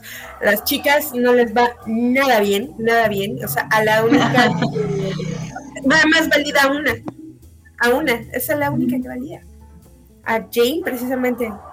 Y esa es la que nunca tiene un trato directo, al menos en la novela, ¿no? O sea, es más platónico. Su carnala, porque es una niña, la infancia, digamos, es como la edad dorada. Esa sí, pero ya mujeres, ¿no? Pero, exacto, personas, digamos, de su edad o incluso mayores, no sé, tiene un conflicto muy grande con esto, le da mucho peso a los atributos intelectuales, pero sobre todo muy pegados en cierta forma o muy relacionados también con la formación que pudieran tener. Por ejemplo, esto, o sea, sí habla de inteligencia, pero de repente asumo que una chica que parece como culta es inteligente y me doy cuenta que no. Bueno, es una... Sí, con Jane solo tenía esa nostalgia de cuando la tomaba de la mano, cuando jugaba ajedrez con ella... esas experiencias, pero lo que imagino que iba a comentar el señor esposo es que no hay realmente alguna escena con ella, alguna interacción en la novela, como sí lo tiene con Sally. Así es. Bueno, eso viene totalmente idealizada. Pero pues es que de hecho no valida a nadie, o sea, valida solamente, o sea, tampoco a ningún hombre, a nadie de su edad. Pero eso es más benevolente en la manera o en los juicios que hace con los hombres, es más duro con las chicas. Pero bueno, también es como muy de la época, básicamente sí, es el contexto bonitas, en el que viven. Bonitas, es sorprendente que sean inteligentes. Y bueno, es un punto aparte, no podemos hablar demasiado en ese aspecto, pues sí, o sea, se entiende perfecto por la época en la que está escrito el libro, el rol que tenía. Justamente la época, sí. ¿Ibas a comentar algo, Negrita? Sí, Kurt Cobain es el Cobain de los 90. Kurt Cobain es el Golden Calcio de los 90. Con una escopeta. Pero él sí se escapó muy feo, ¿no? Digo, sí, él no llegó al psiquiátrico. Ah, spoiler. O sí llegó, pero sí. Ahí spoiler. Ahora, o sea. ¿Cómo va describiendo Salinger, ¿no? Cómo, yo creo que no sé si de más joven hubiese escrito así a un Holden, ¿no? Cómo se separa, pero al mismo tiempo puede describir a un joven así, irreverente, confundido, lleno de contradicciones. Yo creo que también tiene que ver mucho con su vida, ¿no? Con la vida del escritor. Y un harto trabajo al momento de escribir. Sí, o sea, es el detalle, tiene mucho detalle, o sea, parece ligero, uh-huh, pero es tan fresca la lectura, porque es fresca, no es pesada. Sí. Entonces, es interesante cómo se refleja eso, ¿no? Y también me parece interesante el tema cómo hace los diálogos de los niños, especialmente el de Phoebe, porque los adultos tendemos a subestimar a los niños en muchas, ¿no?, ocasiones, pero Salinger le da su apunte, ¿no? Le da su apunte y la hace bastante elocuente para su edad y reflexiva, ¿no? Y a mí me gusta, me encanta el personaje de Phoebe y me encanta que haya hecho eso con la hermanita menor, ¿no? La elocuencia. No la Pepa Grillo, por decir así, sino una elocuencia que también lo cuestiona a Holden y claro, incluso le hace desistir de irse, ¿no? En su inocencia, en su sí, yo me voy contigo, ¿no? Es bastante divertido cuando él interactúa con ella. Es muy bonito cómo interactúa con ella. Es que sí es muy bonita la relación con Phoebe. Y más de uno se quedó enamorado de Phoebe, te lo puedo asegurar. Sí, hay Team Phoebe. Sí, hay Team Phoebe. Sí, todos somos Team Phoebe. No es... Sí, va a ser pro Holden o anti Holden, va a ser pro Phoebe o anti Phoebe. Bueno, y así como para empezar a juntar todos los cabos que hemos soltado por aquí. Bueno, pues juntémoslo en la figura de Holden. ¿Qué les parece? Ahora sí, ¿son Team Holden o no son Team Holden? A ver, vamos a ponernos el sombrero. Ah. Yo no tengo mi sombrero. Tengo un sombrero rojo. A ver, póntelo. Sí, a ver, no me entra. Al revés. No me entra. Ahí me quedo. ¡Guau! Su sombrero. Bueno, también el simbolismo del sombrero, ¿no? Porque si se dan cuenta, él siempre dice, me pongo el sombrero, o le da a Phoebe el sombrero. Y también se puede, si uno va buscando, puede ver el tema de por qué quería usar tanto tiempo el sombrero y rojo, ¿no? De esa manera llamativa, siendo que quería pasar a veces desapercibido, y ahí se ven esas contradicciones en Holden, en su edad. Tenía canas, ¿no? O sea, en la descripción lo dice, tengo canas, soy alto, no parezco de mi edad, entonces también por tapar las canas quizás, por llamar la atención, por lo que sea, o por todo al mismo tiempo, porque cuando uno es adolescente es así, o sea, quiere tapar sus imperfecciones, pero al mismo tiempo quiere que lo vean, quiere encajar y repele todo. E incluso es una es la percepción que él tiene de sí mismo y otra es la percepción que tienen los demás de él, ¿no? Porque él se siente que aparenta mucha edad y bla, bla, bla, pero a cualquier bar que llega no le sirven alcohol. Exacto, lo tratan de menor de edad. Sí. Uh-huh. Es bastante curioso este personaje porque...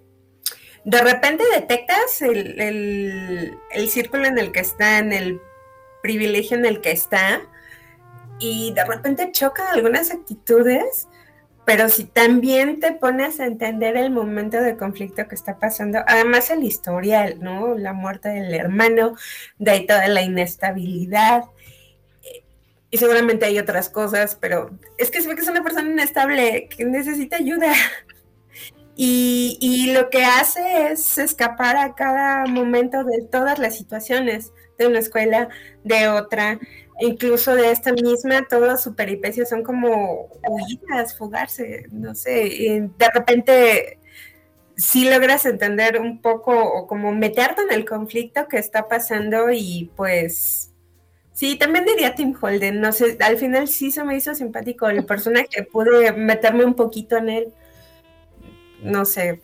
Sí, además es parte de la adolescencia, ¿no? Ir experimentando, ir teniendo fantasías, aventuras, peripecias, conocer gente, estar en desacuerdo. Tim Holden, o sea, es Tim Holden totalmente, es parte de la historia, súper expresivo y además súper directo. ¿Quién tiene el estacionamiento? Es un Holden, sigue completo. ¿Todos son Tim Holden? Sí, hasta ahorita creo que no ha salido nadie anti Holden, a ver. Yo no. A mí me gustaría mencionar algo. Yo soy anti. Pero va primero el niño. Pero el niño y luego Naranja. Bueno, sí, primero Naranja si quieren, después yo. Bueno, no, lo que quiero mencionar es que Holden es lo que se llamaría un hermoso perdedor, ¿no?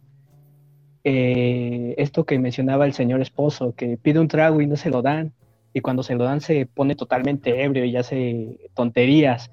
Las chicas con las que baila cuando sale en el antro se burlan de él.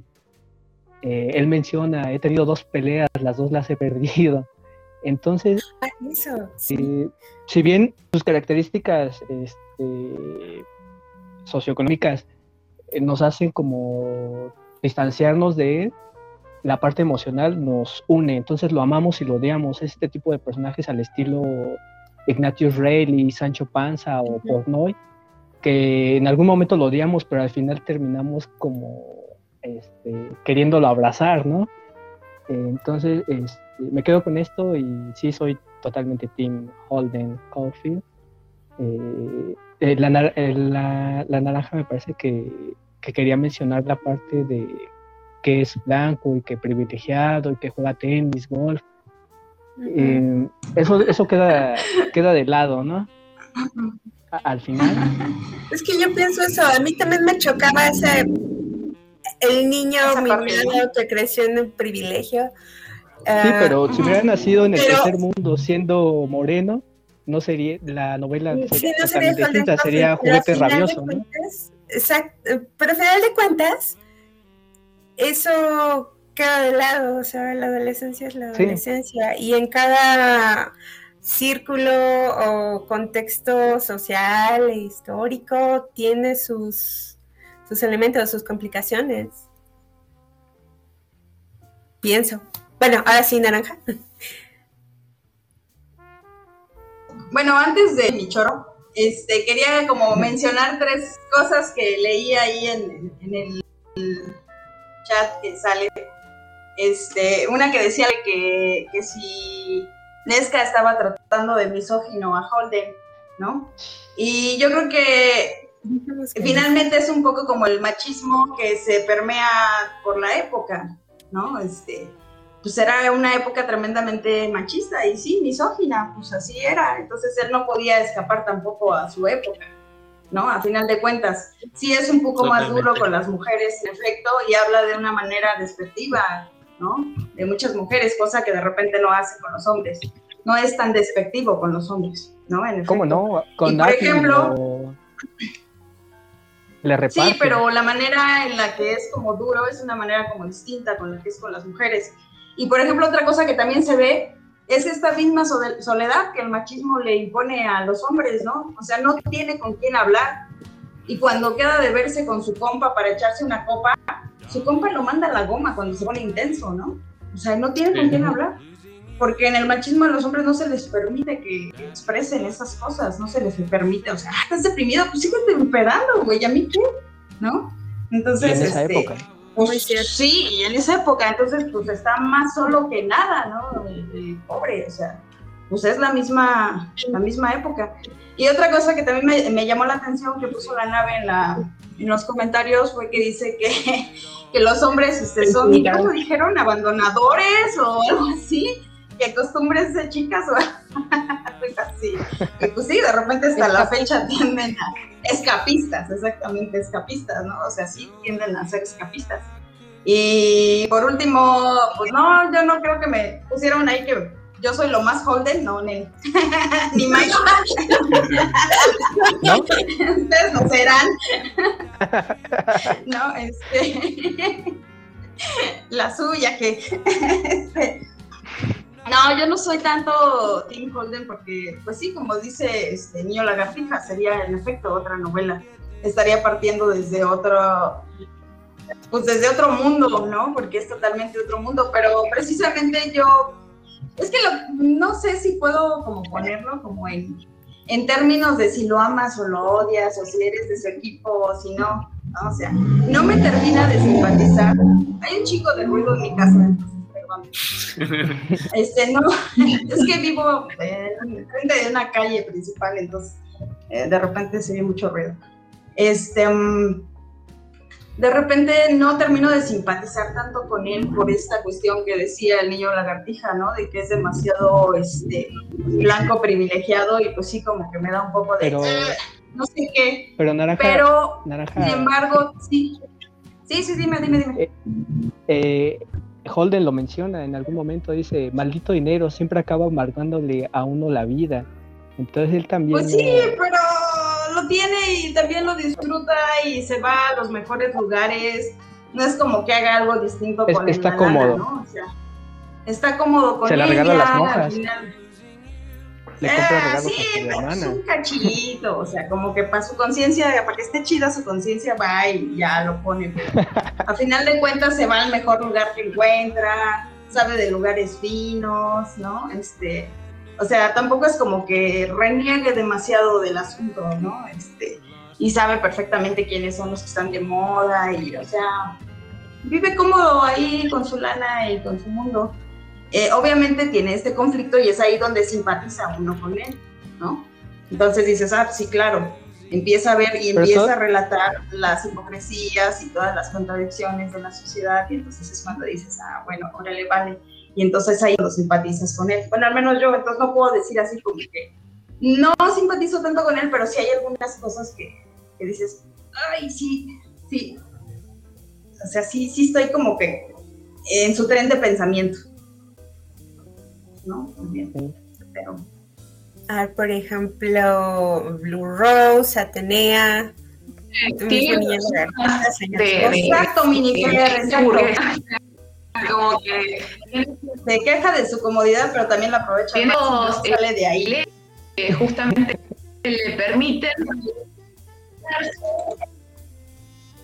su miseria, digamos. Como tiene ciertas necesidades básicas cubiertas, puede regodear en esa miseria y su sufrimiento que todos tenemos sufrimiento. Pero sí, algo que a mí me llamó mucho y es la gran soledad que tiene justamente, y no lo había relacionado con esto que vos mencionaste, pero sí me daba cuenta de que está en esta cuestión de relacionarse con muchos niños, como aparece el tema de los niños, de querer relacionarse con los adultos, pero entrar como en discordia con estos adultos, y justamente una gran soledad que no se puede vincular una edad que es propio que se relacione con sus pares justamente por estos conflictos internos que tiene y de donde no encuentra ningún de unión con sus pares que son los compañeros de colegio. Y por otro lado, a mí siempre me parece interesante, como trajiste este tema, analizar, digamos, las cuestiones de la época, pero como un análisis, no como un juicio, como decir el punto de vista era misógino, no era misógino, sino que es interesante como esta visión del mundo. En un momento, él decide las mujeres, por ejemplo, son lindas o son feas. Y él mismo dice que en cuanto a la cuestión del sexo, no entiende porque es como algo que no le gustaría que surgiera, entonces algo muy propio de la edad, ¿no? Una visión de mundo y me parece interesante como categoría de análisis y no es a nivel de emitir juicios, digamos. Es interesante ver, bueno, en la época cómo se veía el otro. No es atacar al personaje, no es odiar al personaje, no es, digamos, interesante ver cómo el protagonista ve el mundo y de ese mundo cómo se relaciona relaciona con las mujeres, con los hombres mayores, con eso. Pero sí, a mí me... como esa... sentí...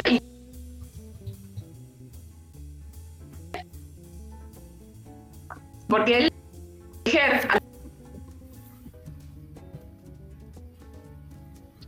también busca refugio. No sé si escuchó.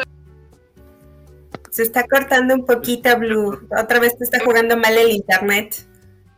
Sí. Busca refugio, ahí te quedas. Esa emoción a mí me dio como en una alucinación prácticamente, en una cuestión muy fuerte ahí.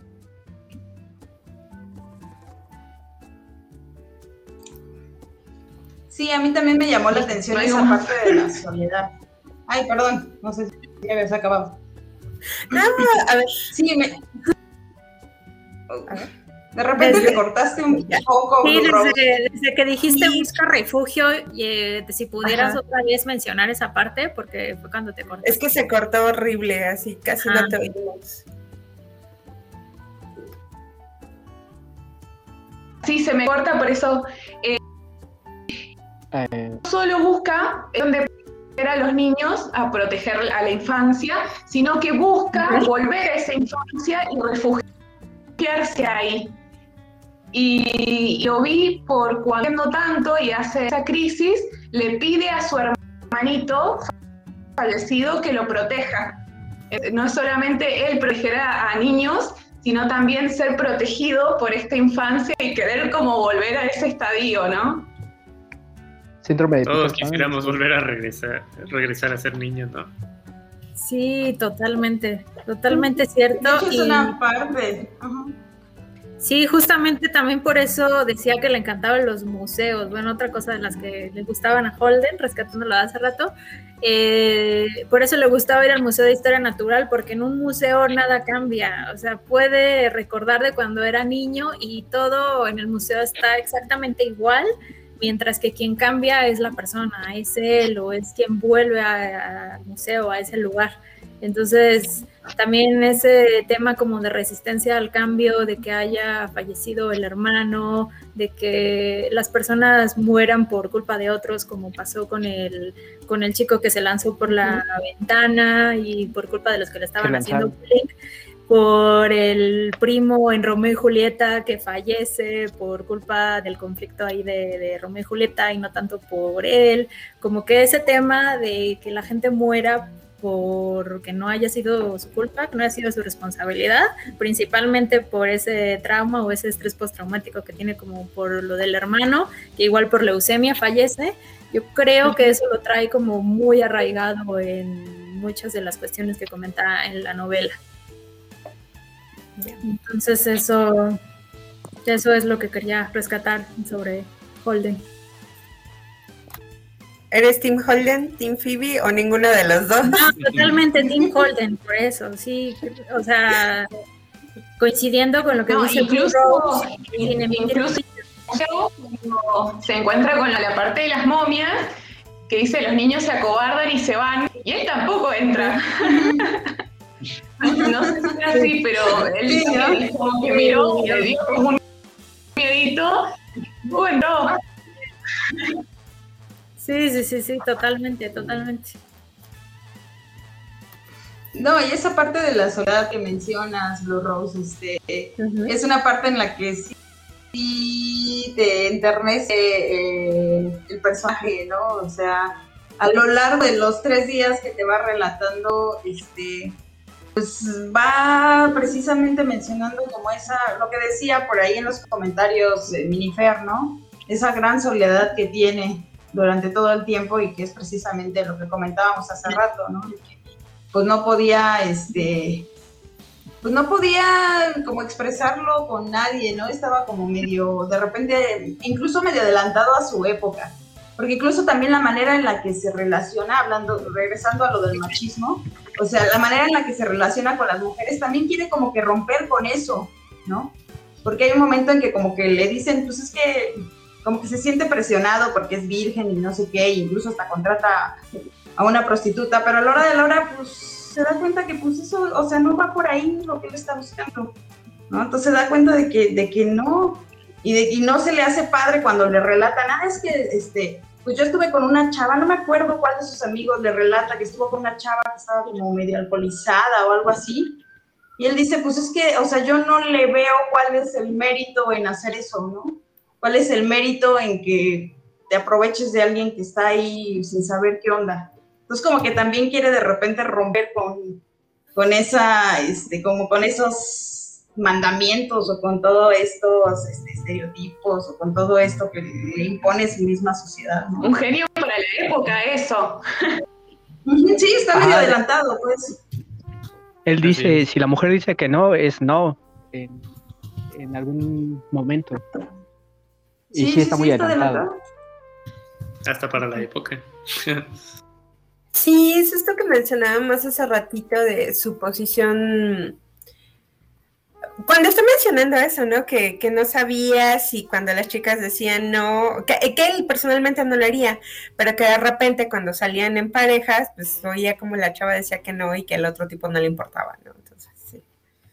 Mira, la nave sigue diciendo que Tim Holden. A ver, antes de que se vaya, la negrita de la familia. Nadie saber a mi lado. Nadie. Oye, es que el internet está así como. Nadie.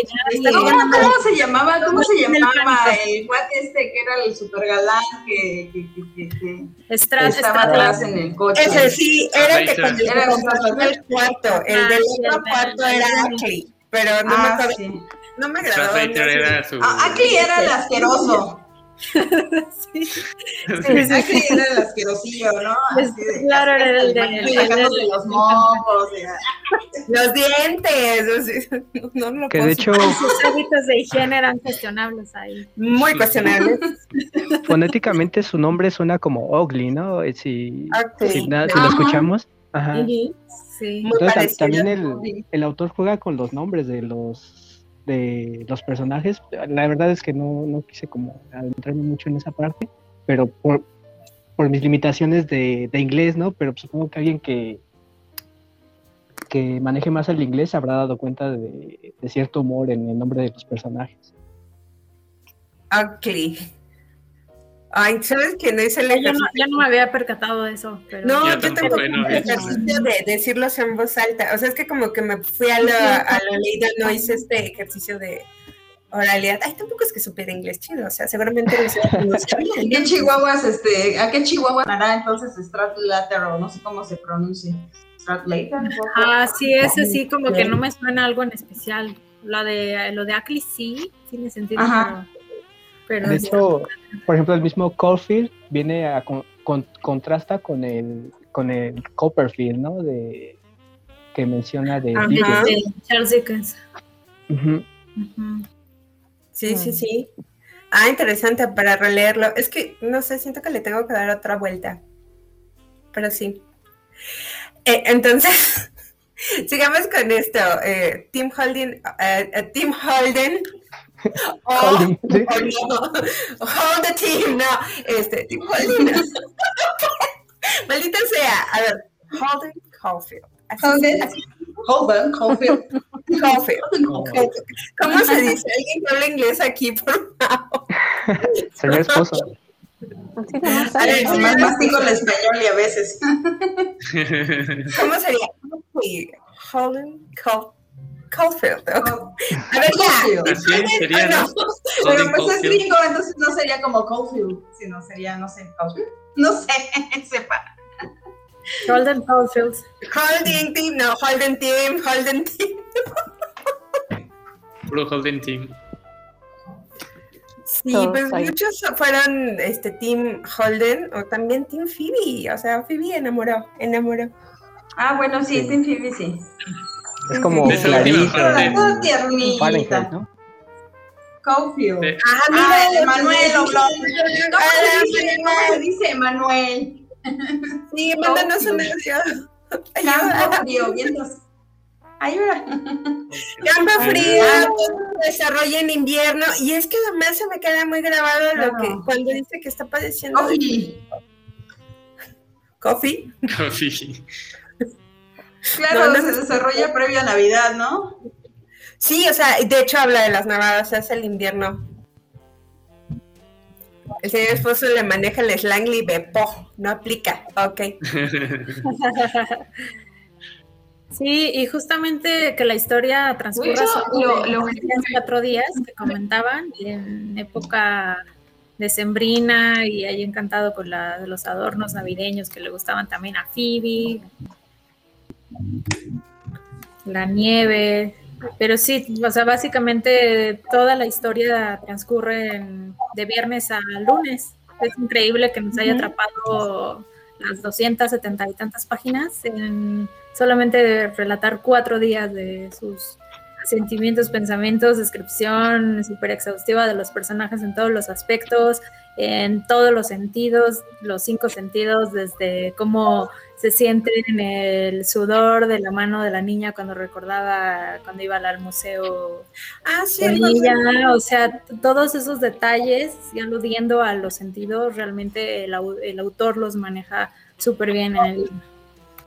Sí, porque desde el punto de vista literario, que normalmente se busca un conflicto que se pretende resolver en la historia, a diferencia de otras historias, pues aquí con conflicto está un poco ambiguo y al parecer nunca lo resuelve hasta el final, ¿no? En donde como que parece ser que el conflicto es pues su estado de ánimo, su no comprender como el entorno en donde vive, no compaginar con él. Y de repente cuando llega Phoebe y le dice que ella se va con él a la cabaña esta donde va a ir, y de repente como que le cambia la perspectiva de buenas a primeras, y después de darle vuelta tanto a que ya se quiere ir y que ya está convencido, se lo dijo a esta chica Sally y le mandó a la goma. Finalmente, en cuanto le dice Phoebe, yo me voy contigo, en ese momento cambia su perspectiva y dice, no, mejor me quedo. O sea, cambia su perspectiva como, creo yo, como adulto o casi adulto que está a cargo de una niña que está tomando una decisión alocada como es la que él iba a tomar, ¿no? Entonces, esa parte me pareció también como un punto de quiebre interesante al final. Sí, por eso la categorizan como novela de aprendizaje, porque precisamente el personaje transita por toda esta etapa, aunque solo hayan sido 4 días y haya sido solo esa parte de su vida entre Pensilvania, Nueva York, la escuela, o sea, muy breve, a diferencia de otras novelas de aprendizaje que desde niños hacen toda la historia hasta adultos, incluso ya súper mayores. Aquí el tema de que comentas, que al final él haya cambiado y haya tenido ya otra perspectiva de la situación, ya hace que puramente se convierta en una novela de aprendizaje, que me imagino que tiene relación con lo que comentaba el niño lagartija, algo de canónico, que lo comentaba hace rato, no sé si era algo similar, niño lagartija. Recuerdo lo que en algún momento leí de un catedrático que decía de la novela, que uno no recuerda qué es lo que pasa en El Guardián entre el Centeno, pero sí recuerda a Holden, Caulfield, o como se diga. Entonces es como lo más importante, ¿no? Aunque estos 3 días, al final de cuentas, sientes como que no te contó nada, conociste a una persona. Es lo que creo que estaba diciendo el señor Liverpool, pero quería mencionar esto. No solamente la persona, conoces también la sociedad en la que vive, ¿no? Como su todo su entorno, o sea, contexto socioeconómico, histórico, todo, ¿no? Porque hablando del conflicto, pues el conflicto en sí es como todo lo que trae en la cabeza, el conflicto propio que él trae en la cabeza, de que está creciendo y que no, como que no quiere crecer con los referentes que está viendo, ¿no? Y entonces, pues es toda la revolución que trae ahí, ¿no? Y hablando de cuando Phoebe le dice, ¿sabes qué? Pues me voy contigo, pues no es lo mismo que cuando tomas una decisión precipitada, que veas que alguien que quieres la está tomando, ¿no? La nave decía ahí, no, pues espérate, nomás lo estaba diciendo de mamila, ¿no? Pero sí, o sea, ve a otro que esté haciendo, alguien que quiere que esté haciendo las mismas burradas, dices, ah, pero espérate.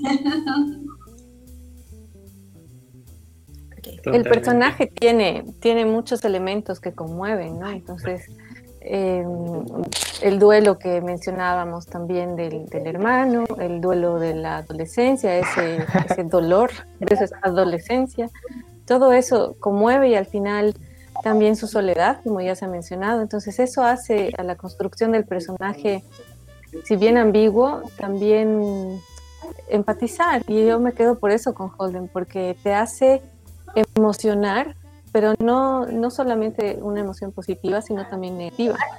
Entonces a momentos oscilas entre las emociones con él, y eso es lo que yo valoro de Salinger en esa descripción de Holden, ¿no? Es para mí exquisito cómo juega con el personaje y conmueve, y además esa soledad rodeada de tener muchas cosas, ¿no? De tener pues oportunidades, entonces no lo es todo tener, ahí había muchísimos vacíos y muchísimo duelo no contenido.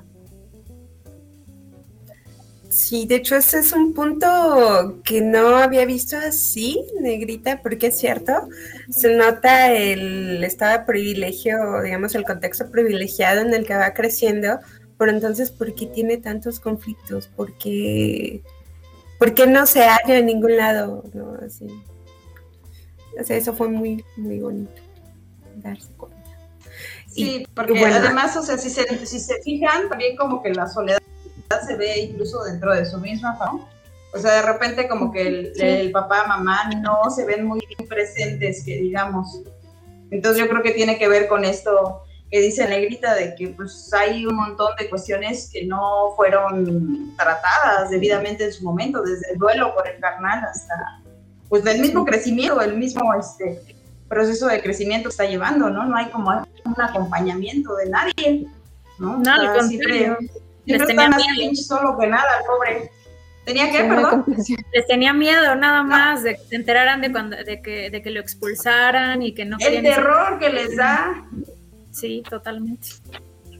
Pero esa es una situación que se da comúnmente, ¿no? De que los papás se dan más a darle el apoyo económico, la educación, entre comillas, cambiándolo de escuela cuando lo botan de una, pero realmente no hay un acercamiento hacia precisamente lo que comentaban, el duelo de su hermano, simplemente, al parecer nunca lo trabajaron ni de manera individual ni como familia, como que... No, y de hecho hay algo que sí se menciona y que es que le recomiendan atención psiquiátrica, con el estigma que implica atención psiquiátrica, si aún lo tiene, en ese momento era todavía más. Pero sí, pero sí hay como un distanciamiento, ¿no? Eso sí. Es como que, bueno, ve que te atiendan, pero realmente no hay como una serie ni con el papá ni con la mamá. Y de hecho tiene como un proceso adecuado del duelo, porque él lo dice, o sea, mi mamá sigue estando bien triste, y etcétera. Entonces como que se ve que todavía no lo ha podido trabajar, ¿no? O sea, tampoco, y por lo mismo pues tampoco hay un acercamiento hacia los chamacos para tratar el tema y para tratar pues ese duelo, ¿no? Nada más y nada menos que la pérdida del carnal. Sí, totalmente. Sí, de hecho, yo creo que cuando él va a visitar a su hermana, él quiere quedarse en la casa. Cuando se escapa de la casa, queda como sumamente dolido. Acude este profesor, todo el tiempo está buscando justamente como contención, y cuando me pareció maravilloso es que cuando entra con su hermanita, que su hermanita se pone necia, digamos, que lo empieza a retar y después lo empieza a ignorar o se enoja con él, vierte la dinámica, es la misma postura que tiene con el resto del mundo y se la juega como su hermana menor. Entonces ahí él adopta otra postura, pero sí estaba buscando como contención, como un hogar, y cuando no lo encuentra hace como este quiebre, digamos, tan grande. Así bueno, es, sobre todo. Realmente Ah, perdón. Atenea. Ah, sí, que lo que decía Blue Rose, que él buscaba este refugio y cuando fue con el profesor y que lo super admiraba porque era quien había recogido el cuerpo del compañero que se había lanzado por la ventana, lo tenía como en un pedestal y que de pronto sucediera lo de que le acariciaba la cabeza mientras dormía y que eso lo... Eso fue raro. Sí. Ya ahí se le cayó toda la admiración que tenía. Se le cayó el héroe. Exactamente. Entonces, pues ahí ya es otro punto de quiebre para él, de que bueno, ahora dónde me refugio, a dónde voy y ya voy a buscar a mi hermana y a ver qué pasa, ya me voy a despedir, me voy a algún lugar a donde no me reconozcan, no sepan ni quién soy, pueda volver a empezar, no tenga que hablar con nadie y bueno, de alguna manera por ahí pudo ser una antesala de Salinger para que ya decidiera después enclaustrarse y alejarse completamente de todos, ¿no? Teniendo alguna relación con Holden como si fuera una especie de alter ego, porque pues realmente así fue, ya sin necesidad de que el público lo distrajera de sus... para escribir y para dedicarse realmente a lo que le apasionara.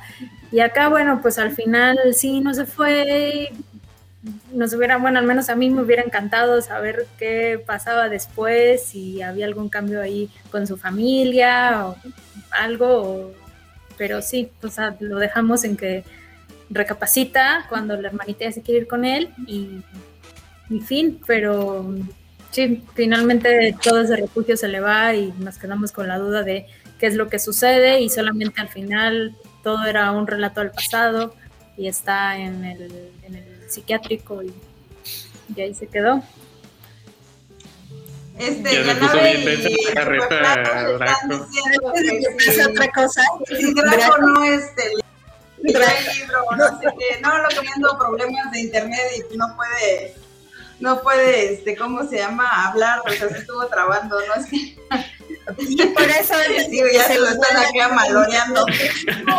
Están cargando la pila. Ahora sí estoy teniendo problemas con el internet. Sí, ya te escuchamos. Adelante. Tendido, Draco. Bueno, leí el resumen de Wikipedia. Sí, leí todo el libro. La verdad, yo no soy Tim Holden. La verdad, es un personaje de los que no me agradaron. Pero de inicio sabemos que es joven y aparte de que es joven está luchando siempre por llevar una estigmatización de su familia, de ser correcto, de hacer las cosas bien, porque su familia es acomodada, tiene dinero, inclusive pues su hermana tiene su cuarto, él tiene su propio cuarto, a diferencia de otros lugares donde todos viven en un mismo cuarto. Entonces tanto quiere hacer de forma correcta las cosas que en un momento dice, no, está en un bar, creo que me acuerdo, y dice, estoy rodeado de imbéciles, pero tú estás en ese lugar. O sea, ¿en qué momento te molesta que estén fumando?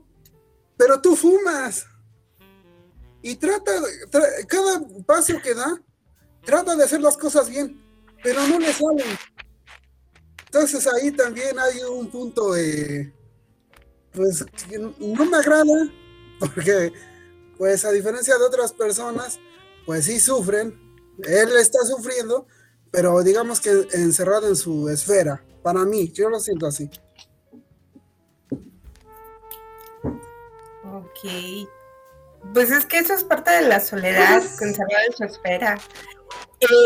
Pues es más o menos lo que estábamos platicando un poco hace rato, ¿no? Que sí. Las contradicciones del personaje, ¿no? Sí. Las contradicciones. Pues de hecho, ahorita Emanuel Oblong lo mencionó por ahí, dijo, bueno, que tengas determinados privilegios o algo así, no te exime de que tengas broncas, ¿no? O sea, de que tengas conflictos. Simplemente, me gustó lo que puso, porque dice, simplemente pues que puedes manejarlos con el estómago lleno. Y pues sí, eso es distinto, es un poco como decía el niño lagartija, pues es Sería otra novela, sería en efecto El Juguete Rabioso, que ahorita que lo pienso también deberíamos de retomarlo acá porque eso está bien. Yo propuse otra, pero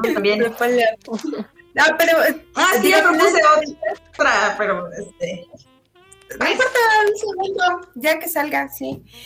Pero eso, bueno, a lo que...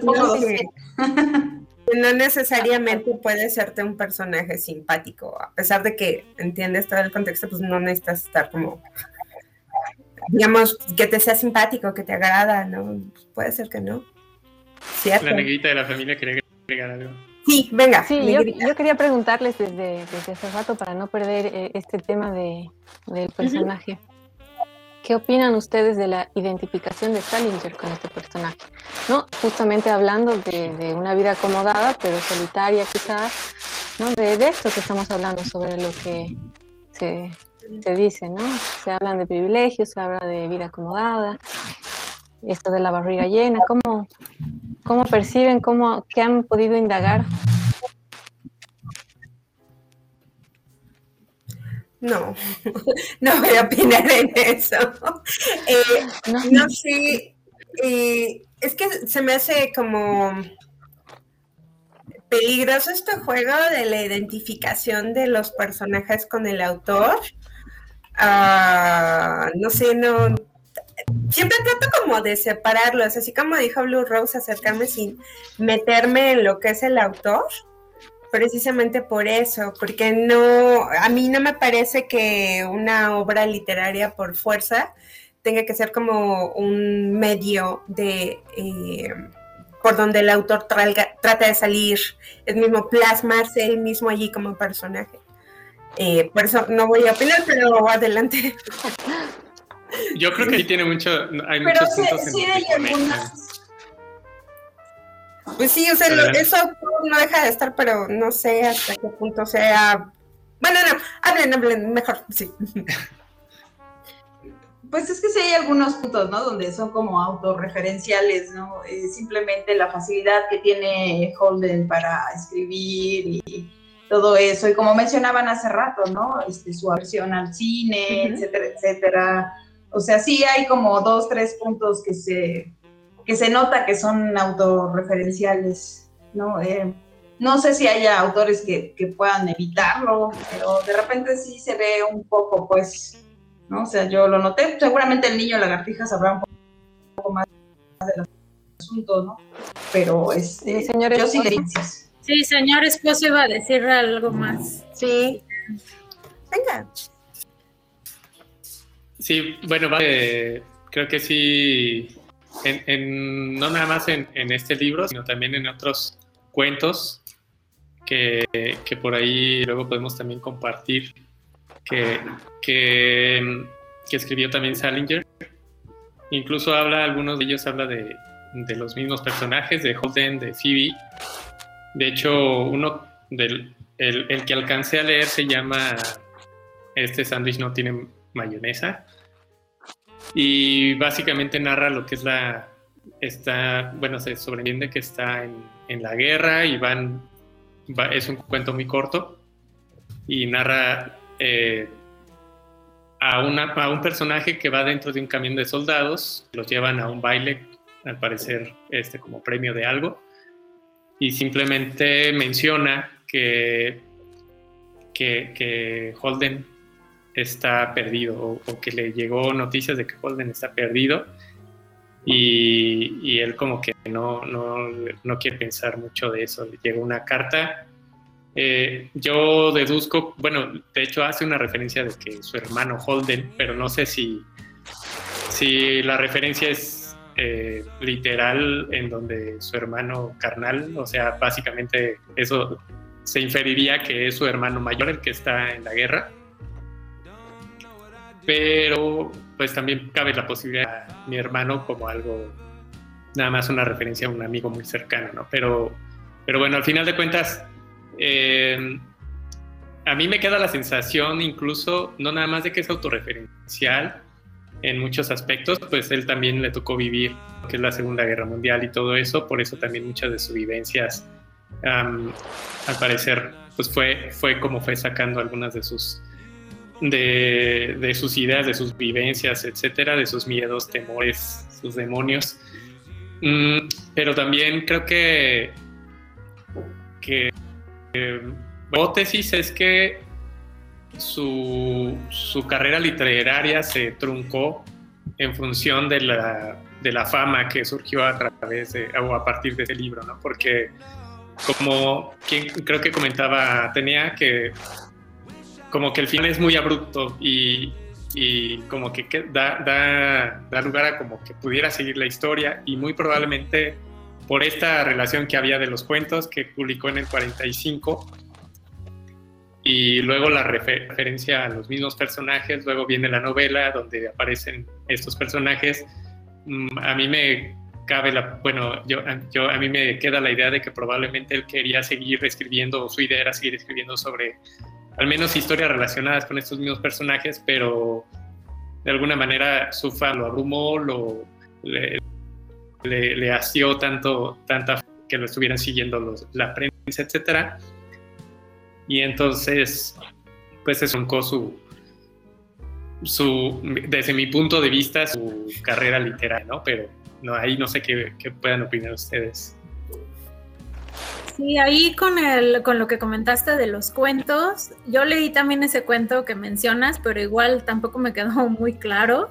Y encontré otro donde también mencionan a Holden, que encontré que es el primero incluso donde introdujo a Holden como personaje, que se llama Slight Rebellion of Madison, el cuento, y este se publicó en la revista New Yorker en 1946. Todos los cuentos los empezó a publicar en revistas y ya después fue que sacó esta novela en el 51, y aquí precisamente trata una escena de la que tiene con Sally cuando tienen la cita que van a ver la obra de teatro y que después se van a patinar. Justamente de esto trata este cuento, de esa escena muy breve, porque es cuento súper cortito, y después el encuentro que tiene con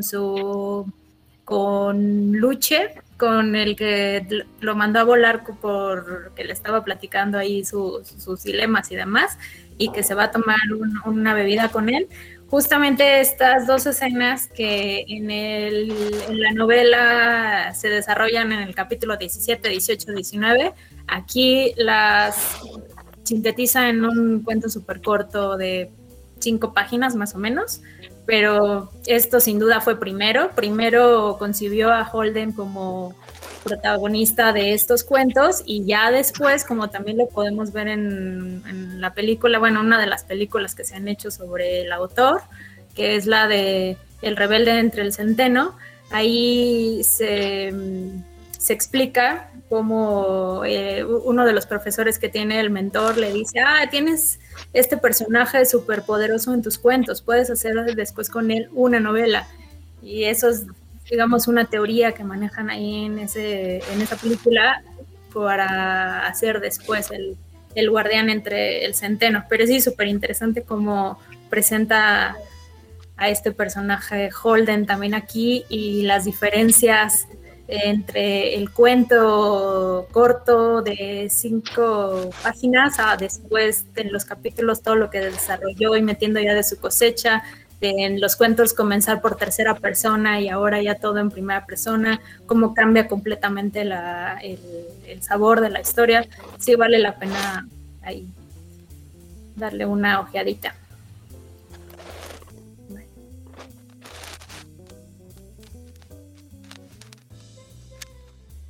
¿Alguien vio alguna de las películas? Yo no alcancé. Yo vi la de la secretaria, la de las cartas. ¿Qué te pareció? También la vi, cuéntame, ¿qué te pareció? Me gustó, me pareció interesante cómo me puse en el papel de ella, y yo también hubiese hecho eso, o sea, querer responder cómo la gente se identifica tanto con el libro y con Salinger, tal vez no solo con El guardián entre el centeno, sino con los otros cuentos. Y le escriben apasionadamente una y otra vez, insistentemente algunos.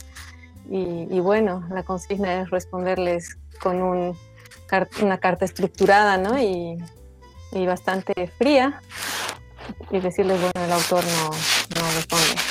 Y listo. Ay, se fue, se desconectó. Puede ser que también le siga fallando el internet. Sí, pero bueno, sí, yo también vi esa película. Sí, como esta secretaria... Ah, ya volviste. Ah, porque bueno, me votó. Sigue. No, y les iba a decir que ya me olvidé. No, a ver qué era. De las cartas muy frías. De las cartas. Bueno, las cartas frías que recibían, pero cómo sigue el misterio, ¿no? de Salinger, de ese personaje que se oculta, que se refugia, que se va, que no quiere mostrarse, y se da a entender también ahí que existan escritos que van a salir. De hecho, creo hay noticias, no sé si son noticias falsas, pero hay noticias de que sí es posible que sigan saliendo más libros. Y eso. Sí, yo también vi esa película, y la razón principal por la cual leían esas cartas era porque querían saber su contenido, por si había algo ahí oscuro o algo raro, como lo que pasó con Mark David Chapman, el asesino de John Lennon, que bueno, como estás, igual lo vieron por ahí en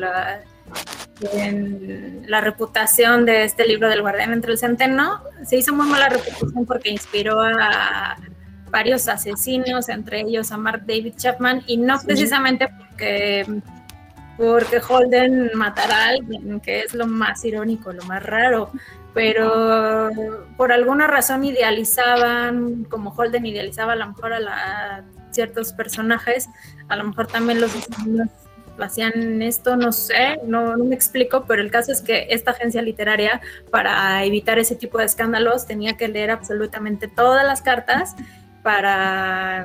y responderlas, aunque finalmente no le llegaran.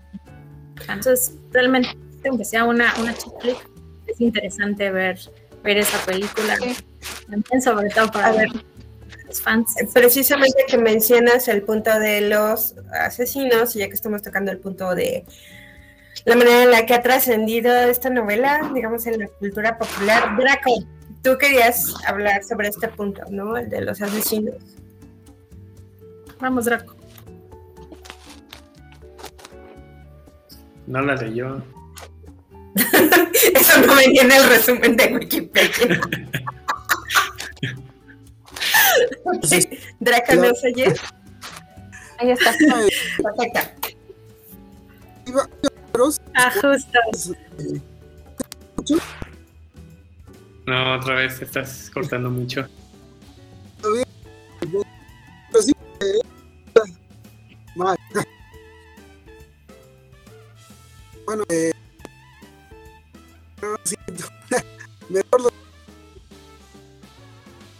Bueno, no se escucha, Draco. Ya te tumbó.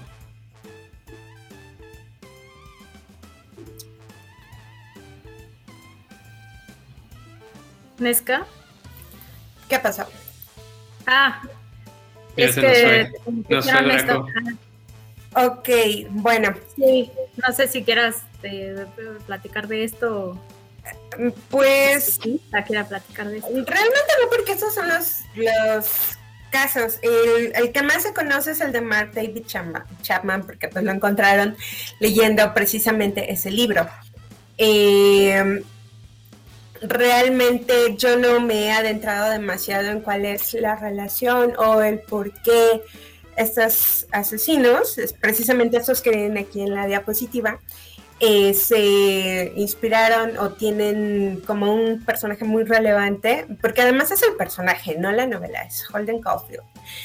Entonces, de repente lo asocio con este momento del libro, ya cuando está yendo con su profesor, que antes de que se dé esta escena donde le está agarrando la cabeza, pues le dice que viene una caída, o sea, casi que está en picada, aunque se refiere a la caída, pues quizá como insinuando que puede tener un desenlace fatal. No sé si es parte de todo el proceso que se da, de que está como en todo este conflicto, todo el tiempo tratando de huir, todo el tiempo no hallándose con persona alguna o en lugar alguno. Pero definitivamente... Ajá. Sí. Digo, cuando conforme va transcurriendo la historia, también, digo, no llega a él a ser violento, Copperfield, pero sí llega a hacer referencias que imagina cosas cada vez más violentas, ¿no? Eso es evidente en la historia. Sí, pero a final de cuentas, yo... Es que de nuevo vuelvo a la empatía con el adolescente. Pasan por tu cabeza un montón de conflictos, un montón de ideas, muchas de ellas atroces, y no necesariamente tiene que significar que algo así va a pasar, ¿no? Y bueno, no sé, más bien ya es la cuestión de... ¿En qué momento asumen que precisamente todo este conflicto es que los va a llevar a un desenlace fatal y violento? Pero además ni siquiera contra la propia persona, sino contra un tercero, por el motivo que sea. Claro, es parte de lo interesante de esta novela, porque creo que ni Salinger se hubiera esperado la respuesta que tuvo, ¿no? Y por ahí estuve escuchando también algunas opiniones y pues simplemente decía este analista que decía que se volvió de pronto un referente para la novela, digo, como para los adolescentes, precisamente porque en la época las referencias que había de novelas para este público adolescente pues se remontaban a Mark Twain del siglo XIX o incluso a Charles Dickens. Entonces, cuando que tienen una forma de escritura muy distinta, que pues ya no resonaba, digamos, en los jóvenes de la época, y que por eso fue tan transgresor su estilo de escribir, no tan pulcro, sino más bien un poco contracorriente, y eso pues conectó bastante con esa audiencia. Sí, justamente por eso generó tanta controversia, por tener ese lenguaje tan directo en todos los aspectos, incluso como lo que mencionaban con el amigo que platicaban de que había ciertos homosexuales que estaban casados con mujeres y que eso no se lo explicaba, o sea, como varias cuestiones que normalmente en todas las novelas que mencionas, pues no lo contemplan, y el lenguaje tampoco, o sea, no... Había un lenguaje muy rebuscado en todas esas, en James Joyce, Retrato de un artista adolescente, todas las que son de ese estilo son completamente diferentes, incluso no está ni siquiera, bueno, esa en específico está en tercera persona, entonces hace que todavía esté más lejano el personaje, pero aquí es muy fácil que uno como adolescente, y sin ser adolescente ahora que nosotros también somos adolescentes, pero la leímos, es muy fácil empatizar o al menos recordar de cómo nos sentíamos en esa época de incomprensión, de no entender por qué nos imponen ciertas cosas, por qué a fuerza estudiar, por qué no solo dedicarnos al arte, a la escritura, a inglés, a composición, que era lo que más le apasionaba. O sea, realmente son dilemas completamente normales que tienen a esa edad, pero impresionante como, bueno, muy transgresor, tal como lo comentas, como Salinger lo pudo plasmar en esta novela y hacer que más de uno se sintiera identificado. Y bueno, desafortunadamente se le hizo mala publicidad también con todo esto de los asesinos, pero finalmente... Sigue teniendo muchísimo éxito. Pero, 60 millones de copias en todo el mundo, en no sé cuántos idiomas. O sea, sí, realmente súper trascendente del siglo XX esta novela. Es que dicen que no hay mala publicidad. Yo creo que de alguna manera le sirvió más bien como a muchos, yo creo que no conocían la novela, fue gracias a esta mala publicidad que se enteraron, ¿no? Yo creo que fue el morbo. Y eso que él estaba súper en contra de la promoción y la publicidad y no quería absolutamente nada de eso. Y bueno, qué ironía que simplemente solito, sin necesidad que él diera entrevistas o que apareciera en público, que es absolutamente lo que estaba en contra, eso le sirvió para que se diera a conocer como un autor enigmático, aunque solamente tuviera una novela y cuentos que no son necesariamente muy conocidos. Eso le bastó para realmente ya ser súper famoso y esta novela ser realmente de las más relevantes. No sé si eso le puede ser así, no sé, o realmente una gran coincidencia, no sé cómo decirlo, ¿no? Que justo esa persona haya estado leyendo el libro y bueno, se haya identificado con ese lado, por decirlo, oscuro de Holden y haya justificado, querido justificar por ahí esa su, no sé, maldad, perversidad, lo que ha hecho, ¿no? El acto que ha hecho. Y claro, o sea, es bastante beneficioso para todas las ventas del libro también, porque los seres humanos somos morbosos, queremos saber qué ha pasado, por qué, dónde, en qué parte decía qué, ¿no? Entonces, puede ser también. Eso no quita que la novela sea el boom para la época, por supuesto que no quita. Sí, pero yo quiero insistir en ese punto.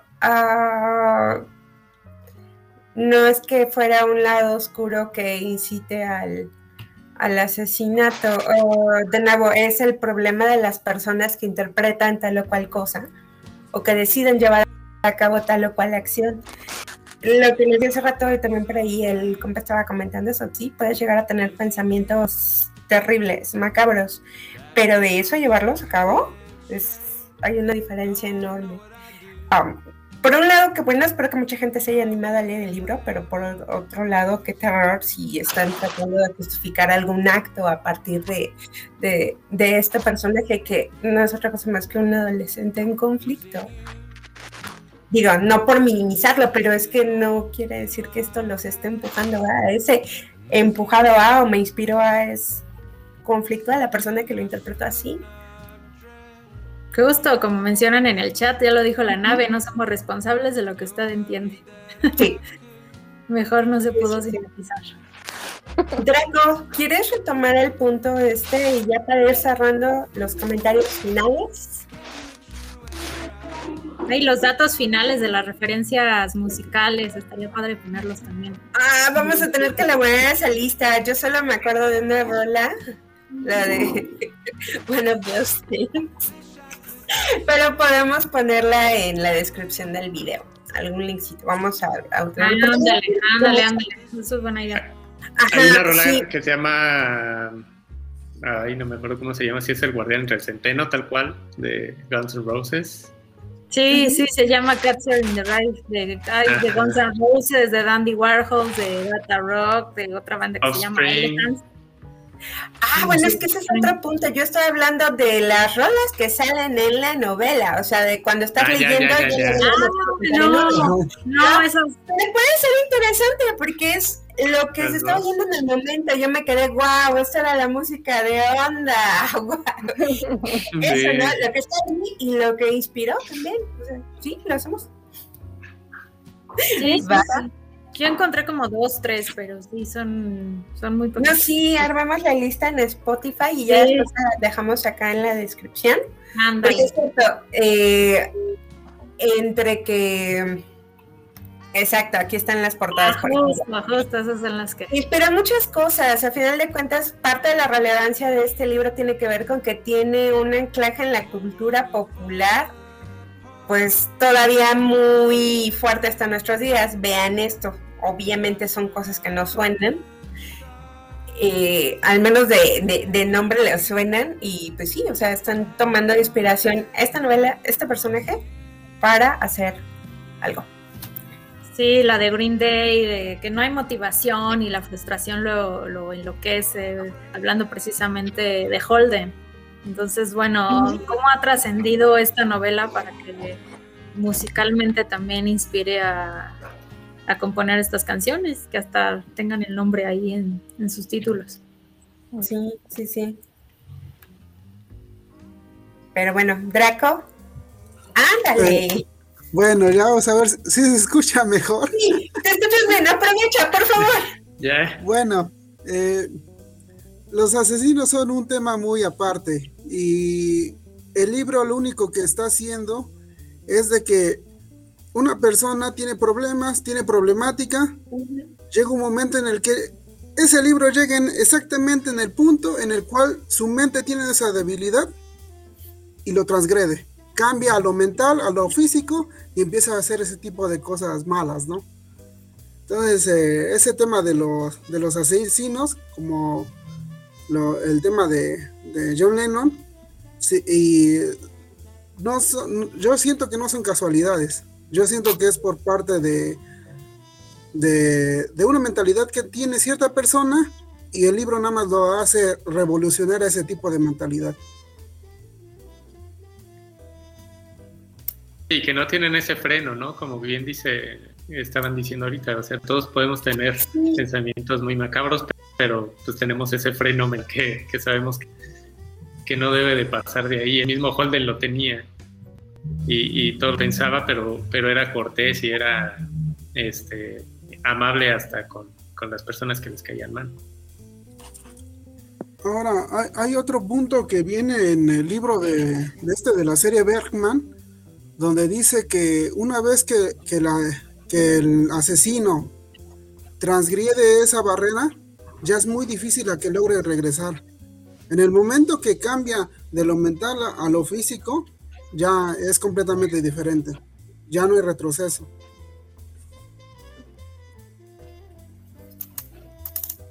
Ok. ¿Qué fue? No, nada, es que estoy leyendo los comentarios aquí, que es una actitud muy punk, la de Salinger para esas épocas, y dice el gorro rojo en vez de cresta de colores. Podría ser, no sé, la cuestión es que el punk es como, sí, la inconformidad, pero que sale como un grito, como un golpe en la cara, así, sí es muy confrontativo. Pero bueno, no sé, vamos, ¿les parece ya como a la ronda del comentario final? Aprovechando que también llegó la naranja mecánica y antes de que se nos vaya. Va, sí.